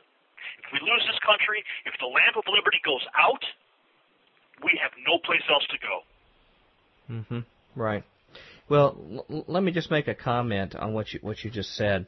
Uh, I think we can completely. I don't want to speak for Tom, but I think we can completely agree about from the mainstream media, the news, the people we hear from, the, the lack of trust we have in all of these traditional sources of information and, and hence truth. Being able to re, to rely on them. We we present people like yourself and others who are not big time insiders, who don't have big contracts and big sources of money from folk. Uh, most of the people on our show have lost a tremendous amount of money or other prestige for their positions. But I will say, since this is a Christian show, that we have one reliable source of information, and that is the Word of God. We have the Word of God, and it very clearly says in Revelation 18, it explains how the, how the kingdoms of this earth work. It says that the kings of the earth and the great merchants of the earth conspire together, and they use sorcery, or what the Greek words term pharmakeia. They use drugs to communicate with the spirit world, and also it says they use it to deceive the nations of the earth. And I would submit to you that, that it is no different that this would be applied in America that it would be in the other countries of the earth. Uh, deception by our leaders, by corporate leaders, and by our leaders of government is as old as the history of mankind. Even though we like to see ourselves as a Christian nation, it's no different here. But because it's real doesn't mean we get a free pass to ignore it. We can't go stick our head in the sand when we've got guys like yourself going out there and knocking yourselves out trying to expose this information. It is true that Romans 13 says that we are supposed to submit to authorities. But in our own country, we are blessed to live under a, a constitutional republic where the authority of our land is the U.S. Constitution, the official authority. And when we see government officials doing things that are unconstitutional, they are by definition lawbreakers. And those that support them are lawbreakers. And our duty in Scripture is to support the law of the land by in turn exposing evil and exposing lawbreakers where they exist. So I challenge our, our Christian listeners that we don't get a free pass to ignore it and go stand in the corner and wait for the Lord to come back. We're back at Future Quake with Dr. Future. And Tom, did you know Hal Turner was buddies with Sean Hannity, Bionic? That's an interesting middle name right yeah, there. I know. Um, this is just the tip of the iceberg of what's going to happen. It's too bad. You know, the Bible says even in the church they're going to separate the wheat from the tares, mm-hmm. and our churches are full of tares. Yeah, like not that we're supposed to, the order of like eighty percent. Our society is too, mm-hmm. and we're going to see more of this coming up. I got an explicit warning from a good friend of mine that I shouldn't talk about these things because people were listening. Really? Yeah. Okay. Well, speaking of tares, Merv, would you come in and tell our listeners how they can contact us at FutureQuake? FutureQuake radio broadcasts are archived at www.futurequake.com, suitable for downloading or streaming, as well as other show information. Email Dr. Future and Tom Bionic at drfuture at futurequake.com. That's D-R-F-U-T-U-R-E at futurequake.com. Tell us your name, city, and radio station or internet, and if we can use your name on air. Comments on the show's topics or guests, or suggestions for future show topics or guests are most welcome. Dr. Future and Tom will discuss selected emails each week during the radio broadcast. Okay. Out of here. That was an intriguing ending there, Tom. Mm-hmm. Come back for our last installment. Until then, we hope your future is always bright. Have a good day. Bye. Join us next time as we dare to experience another aftershock of a future quake. quake, quake, quake.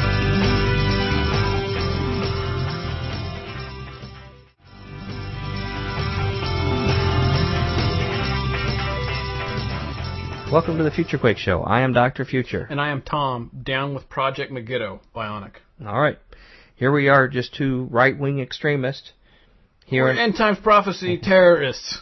In, we in believe in the Bible. We're terrorists. Here in our snuggies doing a uh, radio show. Yeah. Uh, this week we have been with Gary Franchi and William Lewis, the producers of Camp FEMA, a new documentary out, and this is our last installment where we bring things around home to looking at a, a, biblical type yeah. way to look at this kind of thing, and, yeah. and um, uh, quite a bit of final material that we cover here in this last segment, including what we need to do about the information we discussed. I know it's a compelling show. We look forward to hearing what you all have to say.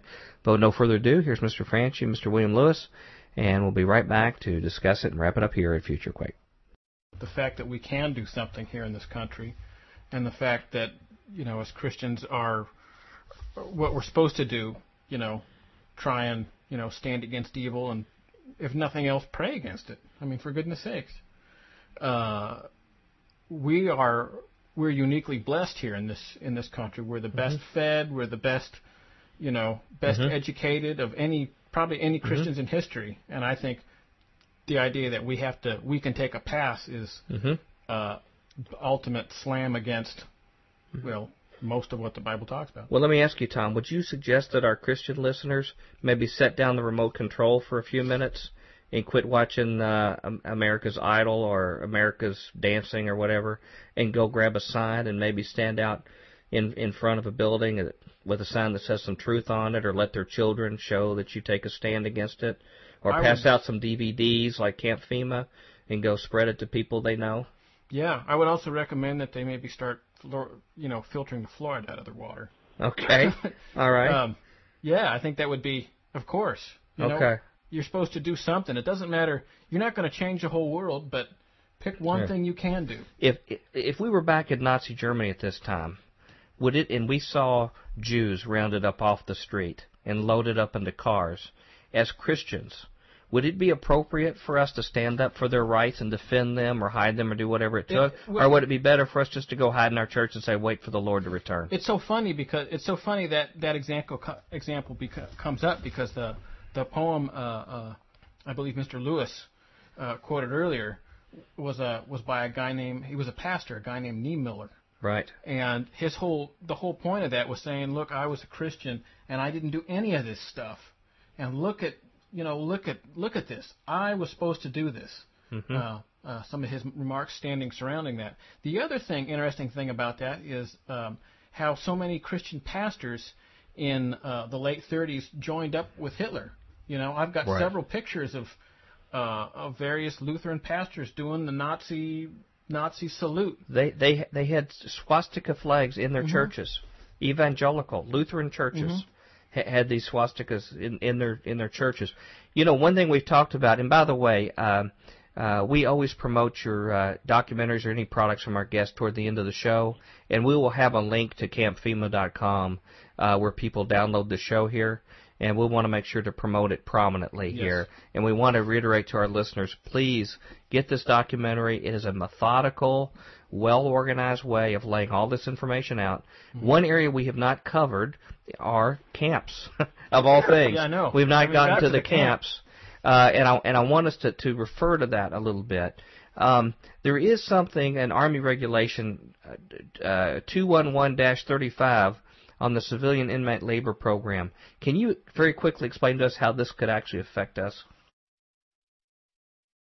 Uh, yeah. Um, the civilian inmate labor program is just a simple program by the uh, Army to take prisoners who've been convicted in the civilian courts and transfer them over to military authority so that they can go into these military federalized prisons where they are subjected to forced labor and um, you know a, a, a very similar type situation that you might expect to see in an internment camp. And I believe when we were talking to Alex, I remember him saying that there were about ten of these things set up around the country. Uh, Gary, correct me if I'm wrong here, but um, you know these uh, civilian inmate labor camps are a beta test for the military to be able to pull civilians in and you know to test out whether they're going to comply with these uh, you know uh, a, a mandatory forced labor type of situation how are they going to react in confined uh, quarters or in containment uh, you know uh, they're, they're learning how to make their system better before it actually becomes uh, implemented. And you know, keep in mind that any one of these inmate labor camps could overnight be transformed into a concentration camp. Um, this is one of the things that we like to point out in the documentary. When the Japanese people were rounded up, there weren't any camps built. Those people were put into um, you know stadiums and horse racing facilities and you know things like that, and then they were bussed off uh, little by little to these camps and these remote locations where they were forced to actually build a camp that they were going to live in. Mm-hmm. Uh, you know, in in today's world, that's probably the way it would go down. We can you know look at what our government has done in the past to determine what they will do in the future, and these camps don't have to be in existence right now. They don't have to be built. They don't have to be standing there. I could walk up to a, you know, any field and take a photograph of barbed wire fence facing the wrong direction. It doesn't prove there's a FEMA camp there. Right. What the what proves that FEMA camps are a reality is the actual documentation and the legislation. And so we take a really good hard look at it, and uh, we of course do go into some uh, FEMA camp uh, facilities and photographs and things of that nature in the documentary, which is kind of mm-hmm. hard to to tackle that on radio. But um, right, that's right. They're there. I'll vouch for it. I, I saw it. You can see things with your own eyes. I've got one particular I want to make sure I ask you about. There was a a very large contract issued for some kind of detention center or some kind of centers back in 2006. It was a $375 million contract to a company, KBR, I believe, Kellogg Brown and Root. Um, do you have any update on what has happened since 2006 to that largely funded contract to build these centers? You know, I did when I. Uh, go ahead. Uh, I was going to jump in. You know, I had spoken to some uh, some members in the Department of Defense about these things, and from what I could gather is you know, a lot of times these contracts they come into fruition, but they don't always make it uh, uh, to uh, uh, to full construction or full completion. You know, they the contracts are there; kind of sitting on a shelf waiting for a reason to be built. Um, so, as far as I'm aware, the contracts have not been completely fulfilled, but um, was it 2006? Coincidentally, it was a 6606 when George Bush announced that they were going to be building more camps for immigration, immigration purposes, and they were going to start uh, creating uh, national identification cards uh, for uh, for identification of, uh, of, of uh, immigrants in the country for uh, for work purposes. So you know, I have I've done try to do so much research to discover where the status of those camps are. I have been able to find not very much. Well, if I could just give you a, a little tidbit of my personal experience, I contacted my congressman Bart Gordon to find out about the status of that contract because I used to work in the government and I know they can't sit on money for three and a half years. Something's got to happen with it. Uh, he he uh, hooked me up with a staffer in Washington on his staff. That staffer spent something roughly two months uh, periodically updating me, trying to find out information on the status of that contract, and they were shocked to find out that they could not find out any information on it. At the end of somewhere around two months or so, maybe longer, they notified me that they had to leave. They were being reassigned, but that they they gave me the name of the head of contracting for the U.S. Army Corps of Engineers. They had contacted her and when she opened up her folder, and if you've ever dealt with a government contracting officer, they keep meticulous details of contracts, progress reports, any activity, money spent. She was shocked to find out, from the report I understood, to find that, that folder completely empty, without any kind of records of what has gone gone on on that on that effort. And and sort of a mystery to her. Now I'm not implying that I know that something diabolical is going on, I just find that as an extra curious data point as well, because well, that's a large funded effort for for a large number of facilities. All you have to do is go look at the National Guard, who is hiring internment and resettlement specialists. They have a video on the internet that they had to retract. We got it. We have it in the video, mm-hmm. and you can watch it. They're hiring. They have this nice little video made up of you know daily life of an internment guard or, or you know an internment specialist. And my question, of course, would be why would they be hiring people to fill these facilities to be the guards if they hadn't already built the facilities? The facilities are built if they're mm-hmm. hiring people to put in them. Right. Well, and also GoArmy.com. we, we we first saw that at GoArmy.com. We reported that here on our our site uh, before it made it out into the major internet news. One of our Futurian listeners tipped us off. But but the Army themselves, in addition to the National Guard, are rec- recruiting the same people, uh, and it specifically mentions civilian detainment. Now, some people will say, "Oh, I'm just sure that's civilians overseas that they're detaining." Uh, but you start putting two and two together and you have to ask some hard questions. One important key point. Do we have soldiers who are now assigned on our soil to quell civilian unrest? According to the Army Times, we do. Okay, that's at Fort Stewart, correct? We have an actual brigade of troops from F- from Iraq who are now designed to quell c- civilian unrest here on our soil. That's correct. and even if they Go ahead. I was just saying it's not just the civilian unrest. I mean, the, the overall reason they say these people are stationed, these troops are stationed, is in the event of a national emergency or uh, you know some type of a disaster. Uh, and they try to they try to uh, you know diffuse any you know uh, military policing uh, uh, involvement. But mm-hmm. I mean, what what did you discover? When you when you came across that information? Well, that that same that that same uh, Army Times report also says that they're outfitted with the latest in less than lethal technologies, uh, similar to what they used in Iraq, but actually more enhanced for here, according to that document. And I remember a quote from one of the guys fresh from Iraq that said, "Hopefully, when we use them this time, they won't be shooting at us." But well, you know, it, in that same report, they also mention other things. In that same sentence, they talk about traffic control and crowd control and these non-lethal weapons that you're talking about. I, I mean, I think they've got a very sophisticated plan in place to control traffic. I mean, we're talking about automobiles. We're talking about transportation, being able to get one place to the other. And anybody who's ever been at a ball game and seen police officers standing there at the side with a little remote control where they can change the light at will just by pressing a button. Um, I mean, they are talking about coming in and doing a total lockdown with this particular brigade that you're talking about. Now, um, a lot of these technologies, these less than lethal technologies, like for example the pain ray that uses the microwaves to boil the water on your skin, those were sold to the public when they, the public paid for them to be used against horrible terrorists overseas. Did you know they deployed those at a town hall meeting in San Diego? Those same pain ray weapons? I saw that in the news this morning. This morning they had the pain ray they had weapons. The, pain, the cops manning the pain guns.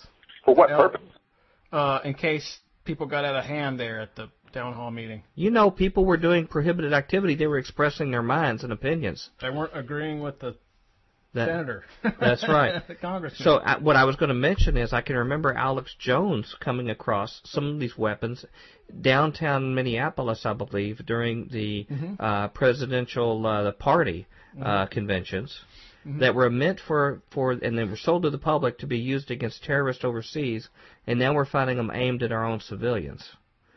So, are, are, are you all familiar with this kind of information? With non-lethal weapons? Well, with the fact that things like these pain ray weapons are now being brought and being aimed at our own civilians on U.S. soil? Well, that oh, doesn't yeah, really I mean, me. I mean, that's exactly the way they were sold to the public. Is you know we don't want to have to shoot people. We don't want to have to pull a bullet in you, so we'll use non-lethal weapons. The public bought it. Now every police officer out there's got a taser that they abuse mm-hmm. at every opportunity. I mean, this is just a natural progression of what's been going on in this country for the past mm-hmm. ten years. Well, these are massive crowd control weapons. You know, they originally were. Um, uh, weapons that were sold to be used against terrorist uprisings overseas, and now they've been brought to use against our own people now. Um, you know, there's a lot more that we could uh, talk about, uh, such as the uh, HR 645 National Emergency Center Act. This also is related to this too. That's actually a more immediate piece of legislation to build a finite number of such places. Correct? Repeat that. Uh, HR 645, the National Emergency Center Act. I believe Oh. Al- Alcee Hastings, I believe, was the guy behind this. Yeah. That that that actually is to create. That's just more recent legislation to build, I think, six such facilities. Correct? Yeah, a minimum Yeah, of six. yes, i- i- yeah. The HR 645 sets up uh, national emergency centers in six of the FEMA districts, um, and uh, they're basically going to be mirror images of the uh, Japanese internment camps with education centers, you know, all, all, all the workings of a of a camp. Medical facilities, uh, you know, your your normal uh, road infrastructure and, and traffic structure, Okay. all behind barbed wire fences. Okay. Now, uh, I, I used to work for a military establishment, and I was around when they had the BRAC, or the Base Realization and Closure uh, rounds, where they're actually closed a large number of these bases around the country. Are most of those bases still relatively intact as far as having their their uh, fences and other kind of uh, high security areas around them? The best you know. Well, I've understood, and I believe Alex Jones has reported on this, that a lot of those facilities have been reinforced. So, you know, they may have been in a state of decay at one point, but somehow funding made its way through so that these facilities could be, uh, uh, you know, fixed up. They're getting Yeah. them ready for something. Now, these facilities are absolutely enormous. I mean, they're the size of cities, right? Well, except uh, there's actually, strangely enough, there's two cities, or sorry, I should say two uh, BRAC closure bases um, within driving distance of my home. In fact, uh, literally um, two minutes away from my home, an old Columbia, the Columbia Naval Air Station was recently converted into a large residential shopping mall and townhomes and golf courses. Uh, and then just north of me is Fort Sheridan, which was converted into residential um, luxury homes and townhomes and that type of thing. So, what we got to understand though about the BRAC base closures is that a lot of the bases were slated for different types of use. So, the ones that, for example, near me were slated for public uh, public residential use. Other bases are still mothballed; they're sitting there dormant. Other bases are still used, um, you know, just kind of sitting there waiting for something to happen. You know, so all there needs to be is trigger mechanism for these bases to be activated. There's or or just just your your local stadium, or you know look, look what they did at the, uh, the the the Silver Dome. I mean, look at look, look at what they can do at your local high school or or, or your local football field. Uh, you know, there's fences and there's turnstiles and there's ways to get people in and out in an orderly fashion. hmm There's places to set up tents for sleeping quarters. Well, the Look, su- the Superdome the Superdome was used for that same purpose, correct? Superdome, excuse me, I said Silver Yeah. Dome. Yeah. But yeah, th- that's what I'm saying is, in a national emergency crisis situation, it doesn't just, it's not necessarily going to be in a military base. It can be Okay. anything that could be slated for public use in, in large, uh, that, that can house large amounts of people. Okay. Well, we're coming up. They can, they can set these bases up in 24 hours. Sure. I mean, they've got gear that can Right. drop down from helicopters, and they can spring these things up, co- complete with barracks, latrines, you know, uh, guard houses, and everything right there. Exactly. Watchtowers, fences within moments. So it doesn't doesn't matter. It's I can there. I can certainly vouch for that. Um, w- wrapping up here, we're in the last few minutes of the show. W- would you agree, in summary from your research, that n- not only based upon the data you show about the Japanese internment camps, but when you factor in things of our history like how we handled the Indians, uh, how we handled the bonus army, where we actually had people like uh, MacArthur and Patton actually shooting some of our own veterans that were in Washington and chasing them out of town at the end of a bayonet. W- would you agree that if our, some of our listeners think that America is just too great and virtuous to ever do something like this, that they should quickly dismiss that thought? Uh, yeah, I, I would agree absolutely. Okay.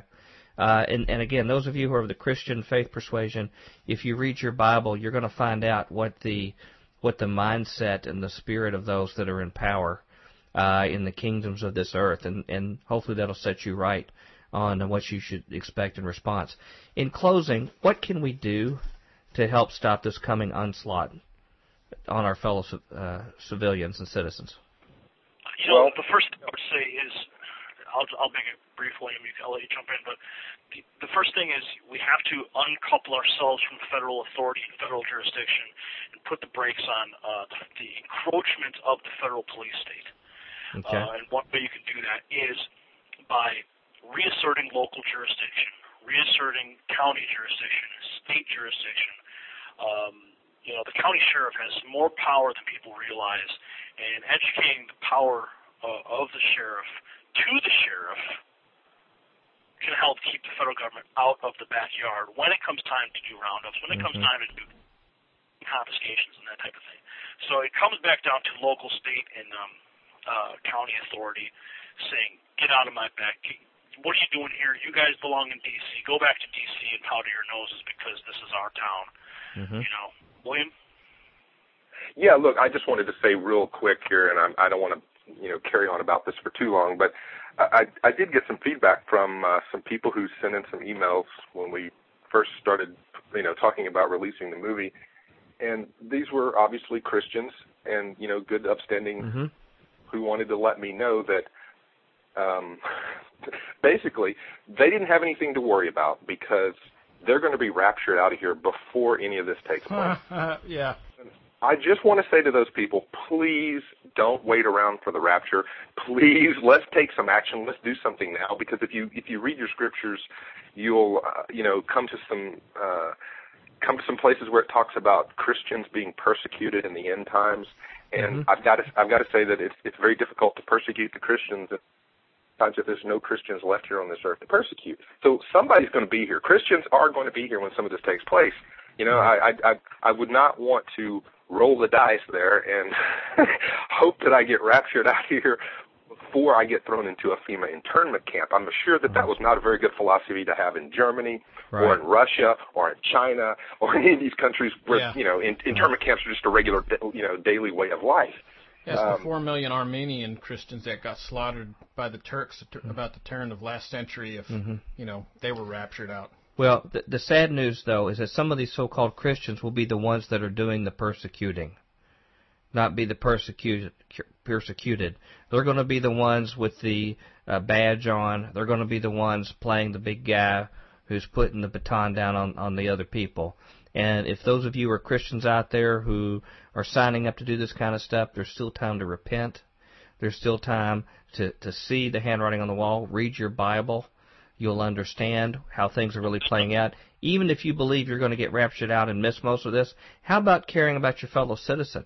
How about looking after them and not seeing that they're uh, terribly abused, or, or even Yeah. had some tin pot dictator? Leviticus has got a ton of stuff to say about uh, uh, the alien and your neighbor, and that stuff seems to get glossed over all the time. That's exactly right. God, God will judge us based upon uh, how we treat the helpless uh, in our society.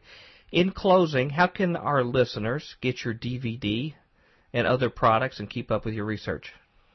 Go to campfema.com. We've got trailers, first of all, to look at. Some of them are very frightening, so make sure if you're going to let small children watch this that you're there with them because Sure.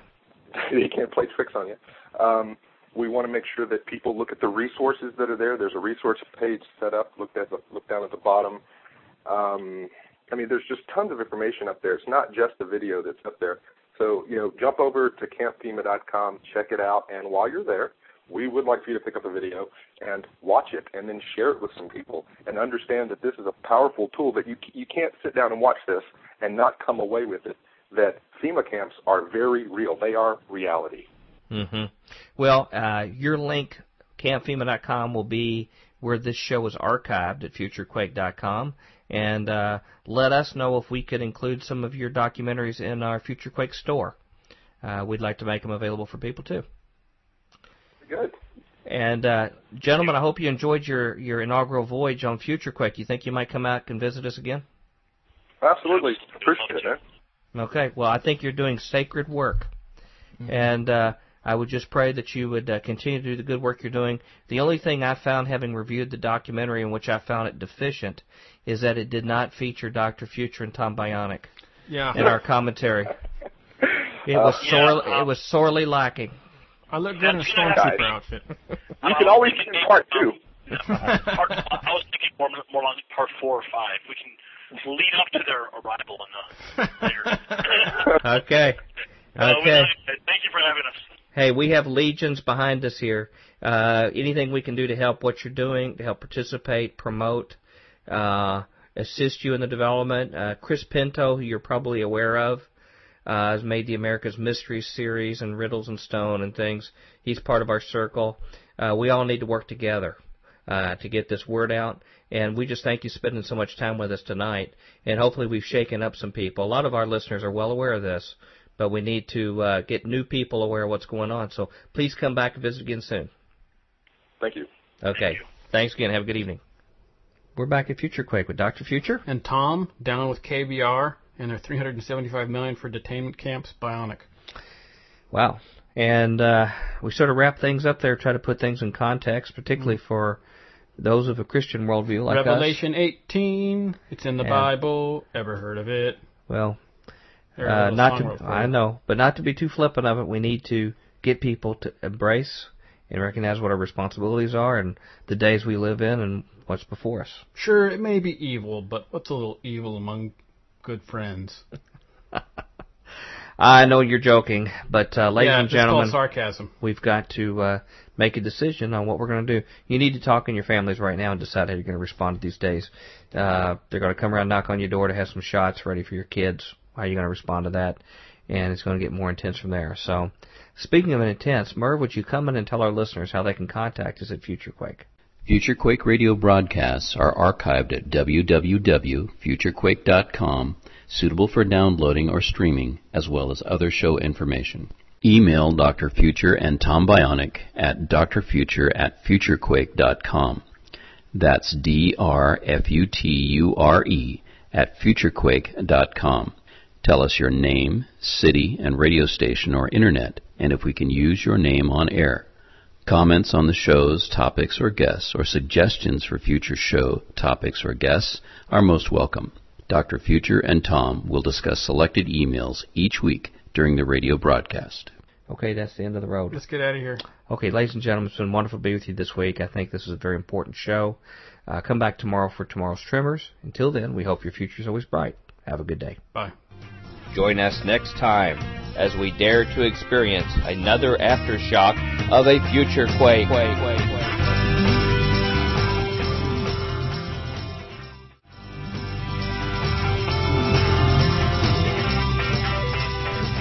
Welcome to the Future Quake Show. I am Dr. Future.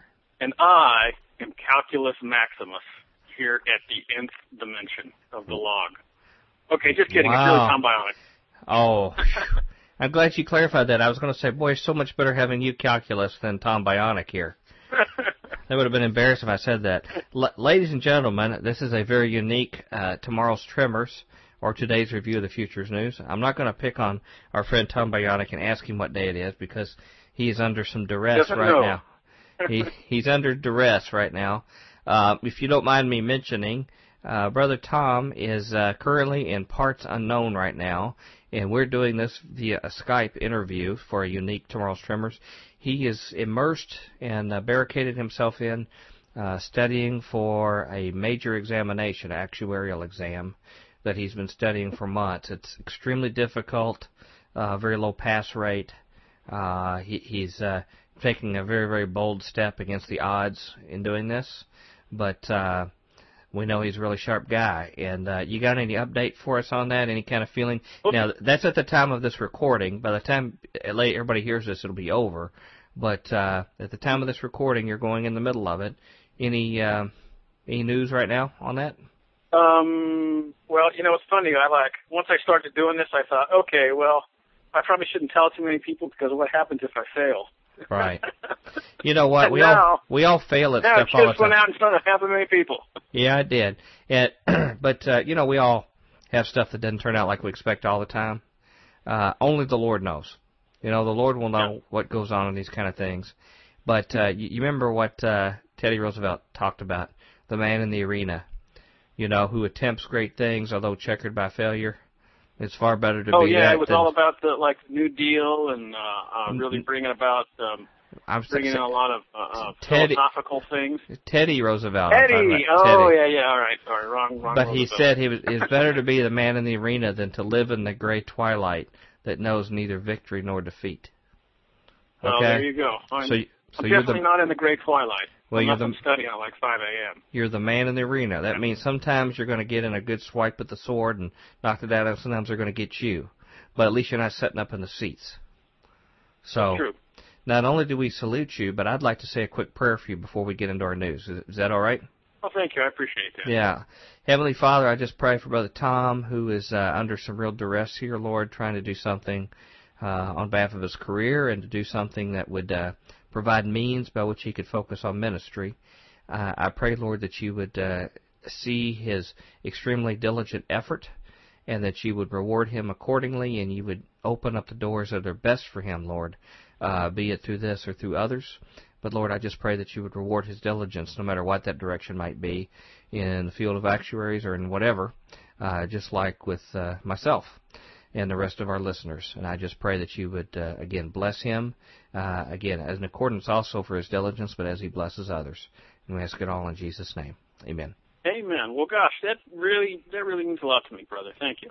Well, that comes from all your Futurians that are crazy about you out there too, and uh, you got a lot of people cheering for you out there. And uh, you know, no, no matter what comes our way, either one of us, uh, our Futurian friends, always stick with us. I don't know what we'd do without Yeah. them. Well, True. you I don't know. What's that? Well, it's sort of weird. I, I don't know either. It's sort of weird having you far away like this and having that uh, little Skype delay thing when I'm used to hearing your, you know, your comments, particularly the snide comments right here next to me. Oh yeah. But uh, Yeah. you know, well, We've had an improvement in the studio. We've got uh, Pyro, who's actually taken over your chair over here. well, it- it'll definitely be warmer.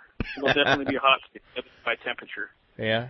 Uh, he hasn't Yeah. put his foot in his mouth nearly as many times as you might uh, here, but uh, he he is No, well, you present in just-. Aren't you trying to break him with that? yeah, that's true. well, you ready to do some news? Uh, let's do it, man. Okay. Hey, by the way, we missed you. Uh, it wasn't the same without you here for the uh, for the interview uh, that we just did, but uh, Sorry, man. we look forward to having you soon. Uh, let's let's jump into some news stories. You want to start first or me? Uh, you know, I usually I usually like it when you start because you have such good stories. But I think I'm gonna I'm gonna take over here for just this just this one time. Okay, just Uh, read good. read uh, carefully and deliberately because of that uh, Skype delay. You know, this is something new for us Okay. here. So Right. Okay. Here we go. Uh, this one came from the Buffalo News, uh, and you can actually find it at Buffalo www.buffalonews.com and just search around their site. The name of the story is "It Happened in America: Katrina's Secret Jail." Now, is this a pretty long? Is this a long narrative? Um, it's fairly long, but I'll, I want to jump right to the important part here. Good. Okay, lay it on Uh, us. Uh, so this gentleman, Zeitoun, uh, had been in, in New Orleans and was staying there. Uh, when the storm hit, Zeitoun stayed to protect his house, help friends and clients, and watch over properties he and Kathy owned. That's his wife. This is Katrina Uh, Zait- when Katrina hit 2005. during- yes. Uh, Zeitoun weathered the storm's harrowing landfall and ended up in a tent on the house's roof.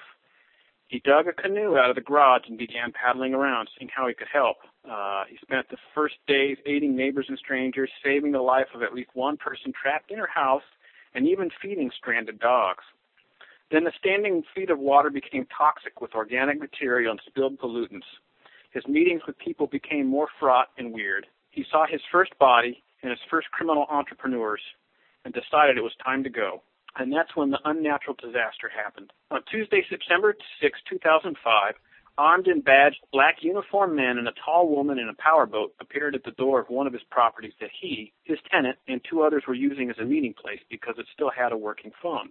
Zeitoun was in the middle of a call with his brother Ahmad, a ship captain, calling from Spain to repeat his pleas to Zeitoun to leave town. With no questions asked and no questions allowed, Zeitoun and the others were handcuffed and shackled at automatic weapon point, dropped into the boat, and taken away. The officers didn't secure the house or treat it as a crime scene and left it unlocked, which meant it was eventually completely stripped and looted. Zeitoun's document documents a little known fact, the existence of Camp Greyhound, an outdoor jail built in New Orleans Central Bus Station within hours of the landfall at the behest of the Federal Department of Homeland Security and FEMA. Similar to Guantanamo Bay, Camp Greyhound, uh, which was the guard's name for it, uh, was basically a kennel, uh, runs of wire fencing and concrete flooring. There was nothing to sit or sleep on, and toilet facilities were portable outside the enclosures. Power was provided by a running diesel locomotive parked within yards of the cages, providing a continuous deafening hum and diesel pull. Zeitoun was not formally charged, was not read Miranda rights, and was not allowed a phone call. He was physically and verbally abused, pepper sprayed, strip and body cavity searched, and was accused of being a terrorist during his processing at the camp. The details of his captivity only became increasingly outrageous. Fellow prisoners he was able to talk to included a New Orleans firefighter ordered to stay in the city to work who was arrested in his own yard, and a Houston sanitation worker whose company contracted him to help in the cleanup effort. Arrested wearing his work uniform, possessing an ID, and with the keys to his garbage truck in his hand. Prisoners included Marlene Maten, a 73 year old diabetic deaconess at Resurrection Mission Baptist Church, arrested as she carried a package of sausages from a cooler in her car, parked beside the hotel to which she was returning. Marlene, along with Zeitoun and hundreds of other camp of others from Camp Greyhound, ended up at maximum security Elayn Hunt Correctional Center in St. Gabriel, uh, Louisiana, 70 miles from New Orleans. They were FEMA prisoners. FEMA rented state prison space, and Camp Greyhound transfers were, according to prison staff, FEMA's problem. Again, transferred with no charges, no information, no opportunity to make a phone call or talk to a lawyer. Thanks to a volunteer prison missionary who agreed to call Kathy, she found out Zeitoun was alive. His family had assumed him dead once contact was broken for weeks. She immediately hired a lawyer who found out there would finally be a hearing on Zeitoun's quote unquote case. However, when Kathy contacted the Hunt Center to find out where the hearing would be held, she was told that location uh, and where Zeitoun even was even at the prison uh, was private information to which she was not uh, she was not allowed to know. Released from Hunt on September 29, 2005, after paying a $75,000 bail, Zeitoun was lucky compared with the three men he was arrested with.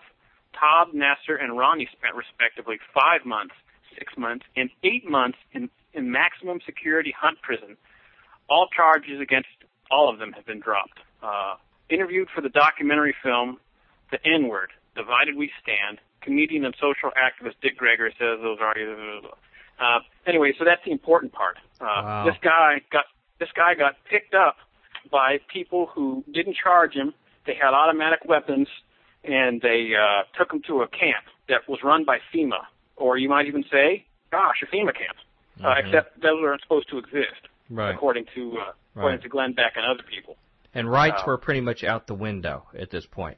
Well, it was not pretty much. There were no rights. His wife was told that he was never charged with anything, and his wife was told that that was private information, and she wasn't allowed to know uh, what he was charged with and even where he was.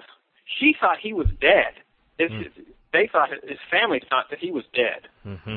and you know, so there you go. Mm. Wow. Well, um, you you know, as far as rights go, what Bill of Rights and kind of civil rights, they're mm-hmm. really not worth anything unless you have them when things are really tough, when things are stressful.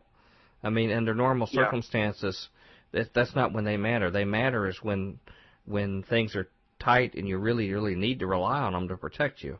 And obviously, we see how flimsy our our our government and law enforcement is to make sure our, light, our rights are retained. They'll give lip service to them, but the very time you need them is the time they're not available to you. Yeah, sure, absolutely. It's all well and good. You can say, "Oh, I'm a strong supporter of the Bill of Rights," except when it's important, and that seems to be where, certainly, where the federal government uh, falls. In fact, they've even, if you read closely, uh, you probably recall the um, the ban uh, that was uh, struck down by the Supreme Court about firearms and handguns, specifically in Washington D.C.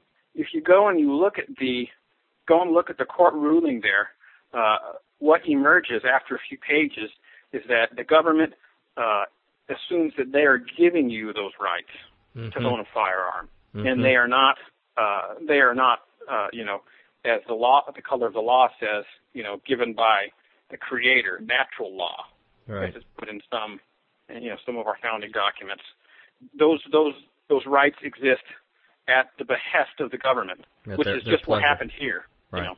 And can be withdrawn at any time as well too. Yeah. Hmm. Mm-hmm. Wow. Well, um, would you like with me to share another ch- cheery story myself? You're always so uplifting. Hit me. Yeah, hopefully this will help you feel better. Uh, this is entitled uh, Ringleader Muhammad Atta Claims the Family Financed 911. Uh, this like just, uh, this Archie is, Bunker and stuff. No, not think he had not not all in the family. This is the family, the group we've talked about on our show, that uh, Yeah. sort of a pseudo Christian organization that uh, has footprints in Washington D.C. Uh, is affiliated with facilities they have that congressmen are staying at, well-known conservative congressmen. Um, you, Oh, you know more about them than I do. Well, yeah, yeah, you're right. And, and even, uh, you know, uh, Dobson has taken their money, as, as I recall Yeah. from one of the articles we reviewed. The- the- and they run the you know. National Prayer Breakfast.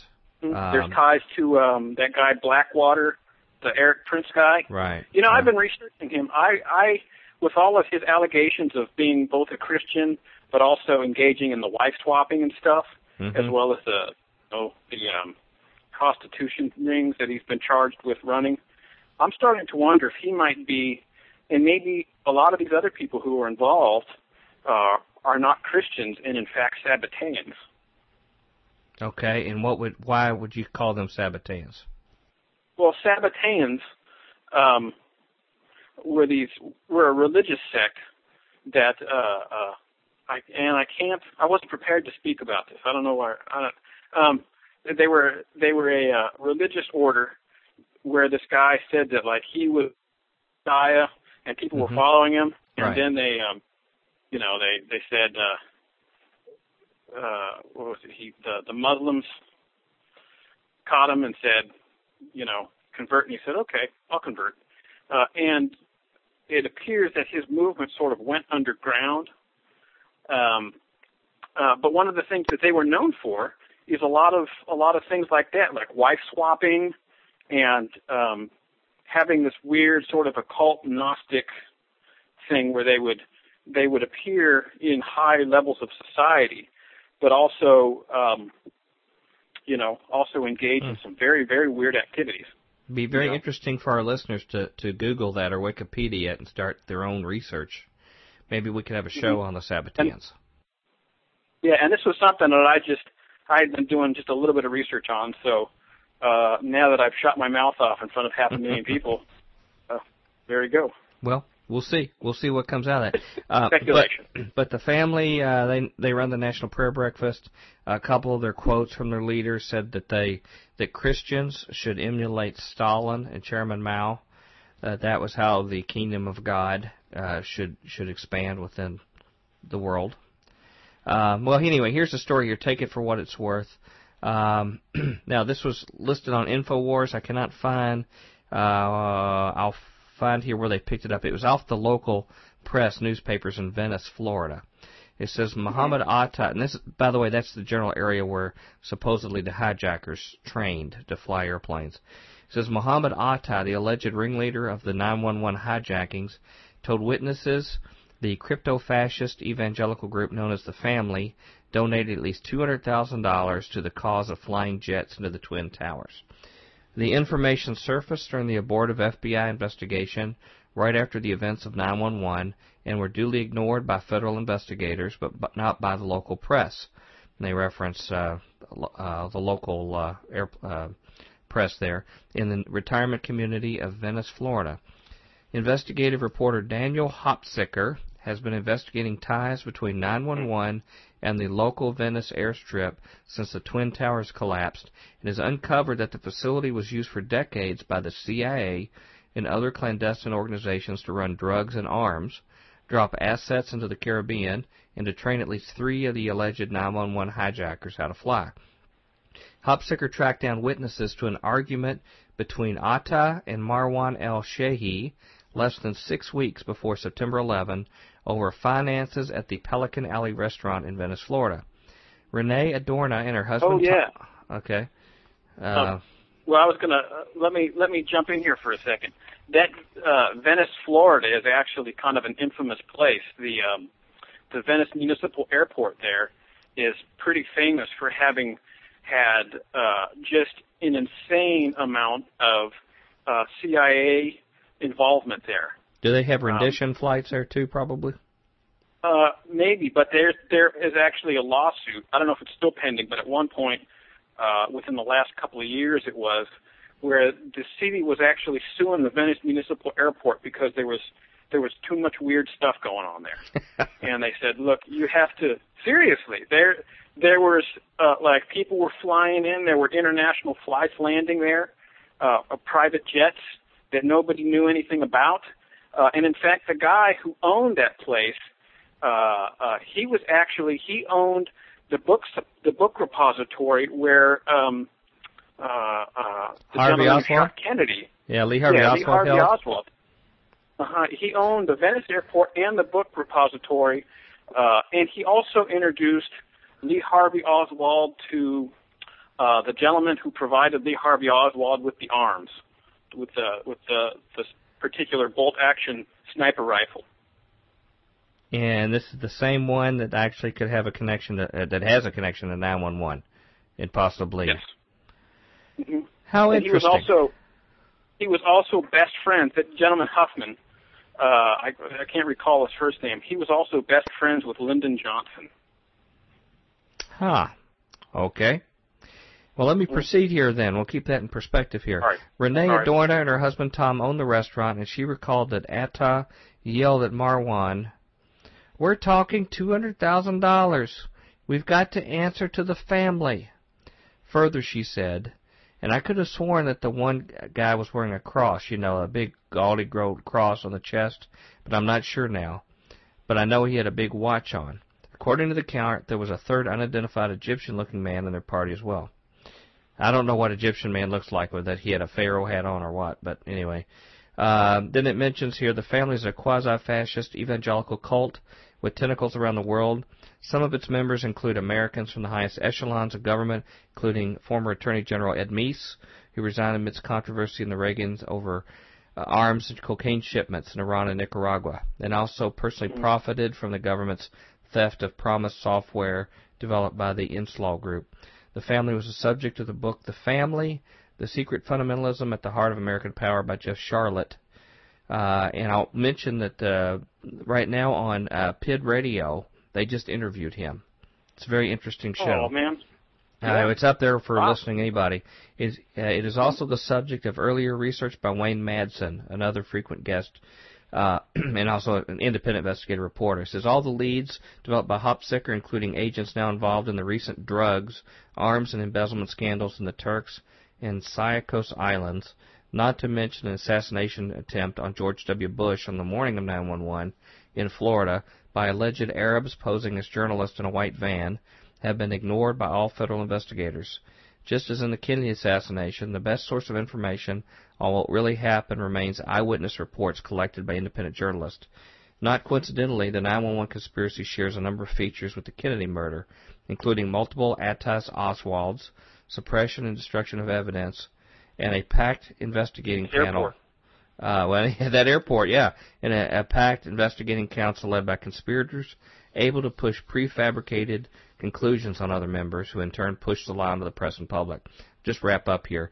The biggest parallel uh, with the Kennedy assassination 911 was the fact that they were so explicit they happened in plain sight. The public was asked to ignore their own common sense in both cases. On 911, we were supposed to believe that the perfect demolition-style fall of the Twin Towers was due to jet files corroding steel, although it was obvious it happened when they were brought down by internal explosives. Uh, and that answers the nagging question about the Atta and Marwan incident in Venice, Florida in August 2001. Why would two native Arab Arabic speakers, and Atta was supposedly from Egypt and Marwan the United Arab Emirates, have a loud argument in a very public place in English? The answer is they staged the argument. Was the family even involved with the sum question? Who knows? It fits in with them leaving the significant details of the plot in plain sight to taunt the public. So, uh, perhaps unsurprisingly, Hopsicker's latest article, written with Texas lawyer and researcher Linda Minor, uh, finds deep connections between the Venice airport, the Kennedy assassination, Iran-Contra, and the Clinton-Bush cocaine smuggling operation through Mena, M-E-N-A, Arkansas, Mena, yeah. Arkansas, as well as the 911 patsies at flight schools around Florida. So, I don't know yeah. if that's conclusive evidence that the, the, the family's connected with that, but I think it's pretty sure, likely to say there's something smelly going on down at that airport. What would you say? Oh, to say the least. To say, to say the least. Uh, the gentleman, that gentleman Huffman, um, he ended up, he ended up uh, uh, actually storing. He had a top secret missile that he built back in the 60s, which is this is actually I, while researching this missile, and I, it's funny I can't remember the name of it. While researching this missile, I actually stumbled across this whole weird thing where uh, he didn't entirely trust the people there at uh, who had you know helped him build this missile, so he took the four or five prototypes and stored them there at Venice Municipal Airport for a couple of years. And uh, then when they got ready, they were so revolutionary, supposedly. Really, they were just it was just a missile. Uh, uh, he wanted to keep them under wraps, and so once he got once he was finally ready to to show them to the military, uh, he drove them all over the, the Venice Municipal Airport. Hmm. There it is. Well, we've got And uh, we've got less than three minutes left. Uh, time goes by real quick. We I don't know. I don't have time for some other stories. I've got Len Horowitz files pandemic charges with FBI in, in New York City. San Diego sheriff uh, deploys military sonic area denial weapons at political meetings here in the U.S. And on and on it goes, mixing together bird flu and swine flu right now. The Centers of Disease Control. Body bags ordered in Canada. Any other news you're hearing uh, in summary the last two minutes our futurians need to keep an eye on here? Well, it's it's tough. There are so many big stories out there, but I do have a real quick one. Um, let me just go through it. Actually, We- this actually this one actually comes from Market Watch. This is a minute Uh, and a half. sorry, not Market. Yeah, you got about a Minute a minute. Minute, yeah. Okay. Well, um, if I go too long, then just say, "Hey, we're done." Okay. Um, this this one comes from uh, actually not Market Watch. This is uh, from ElliottWave.com, and I'll just jump right into the middle of it. Imagine that you've gone to a local convenience store and withdrawn money from an ATM. You walk back out and get in the car and begin backing up. When a black Cadillac SUV pulls up next to you, a man jumps out and stands in front of your car. He's pointing a gun. You're frightened. You want to escape, so you keep backing up. Distracted by the gunman in front of you, you bump a second gunman who is behind you. You shift into forward and steer away from them. Uh, they run behind your car and fire into the vehicle, unloading both clips. Moments later, as you lay dying, you ask the EMTs, Who shot me? And they reply, The police. This nightmare became real. Unlike suited officer friendly of the 1950s, today's drug cops could look like anyone and be driving anything. Undercover drug enforcement officers shot and killed a 29 year old pastor on Tuesday, September 1st in Toccoa, uh, Toccoa, yeah, Georgia. I, uh, I know people who knew and loved him and his pregnant wife. Here are excerpts from the September 3rd Atlanta Journal Constitution. Before he died Wednesday with bullet wounds to his liver, Pastor Jonathan Ayers asked medics, paramedics who shot him. Uh, Ayers' brother-in-law believes these words mean these words mean one thing: that the Lavonia minister did not know who was being approached by he was being approached by law enforcement, and that he had inadvertently stepped into the middle of their drug inve- investigation. Georgia Bureau of Investigation is, is examining the fatal shooting. The two plainclothes officers, both members of the Northeast Tri-County Drug Task Force, on admi- administrative leave. Uh, they didn't yell stop. We're gonna have Or to call her. A, we're gonna have to call her a day Oh. there. Any last uh, summary of that story you, our listeners should be left with? Yeah, he The was mo- uh, he was model. helping a yeah he was helping a um, he was helping a prostitute get back on her feet and gave her a hundred dollars, and uh, so the cops figured that he was part of the drug thing, so they shot him, Hmm. which is the short version. Okay. All right. Uh, we got to go to Merv real quick, uh, so he can tell our listeners how to contact us here at FutureQuake. FutureQuake radio broadcasts are archived at www.futurequake.com, suitable for downloading or streaming, as well as other show information. Email Dr. Future and Tom Bionic at drfuture at futurequake.com. That's D-R-F-U-T-U-R-E at futurequake.com. Tell us your name, city, and radio station or internet, and if we can use your name on air. Comments on the show's topics or guests, or suggestions for future show topics or guests are most welcome. Dr. Future and Tom will discuss selected emails each week during the radio broadcast. Okay, that's the end of the road. Uh, time always goes by real quick. Even when you're not Yeah, here, it goes quick. I know, I know. Usually, I usually I think my uh, uh, presence actually slows time down, but. Well, actually, it was a lot slower when you weren't here in the interview we just recorded. We miss you, buddy. Look forward to having you back in the studio and get this test behind you. All right. Yeah, man. Hey, thank you, brother, and ladies and gentlemen. Uh, hope you enjoyed Future Quake this week. It was a little different. Um, just makes us see how much we miss old Tom here in the studio. Come back next week. We've got a great interview next week, new set of guests. But until then, we hope your future's always bright. Have a good day. Join us next time as we dare to experience another aftershock of a future quake. quake, quake, quake.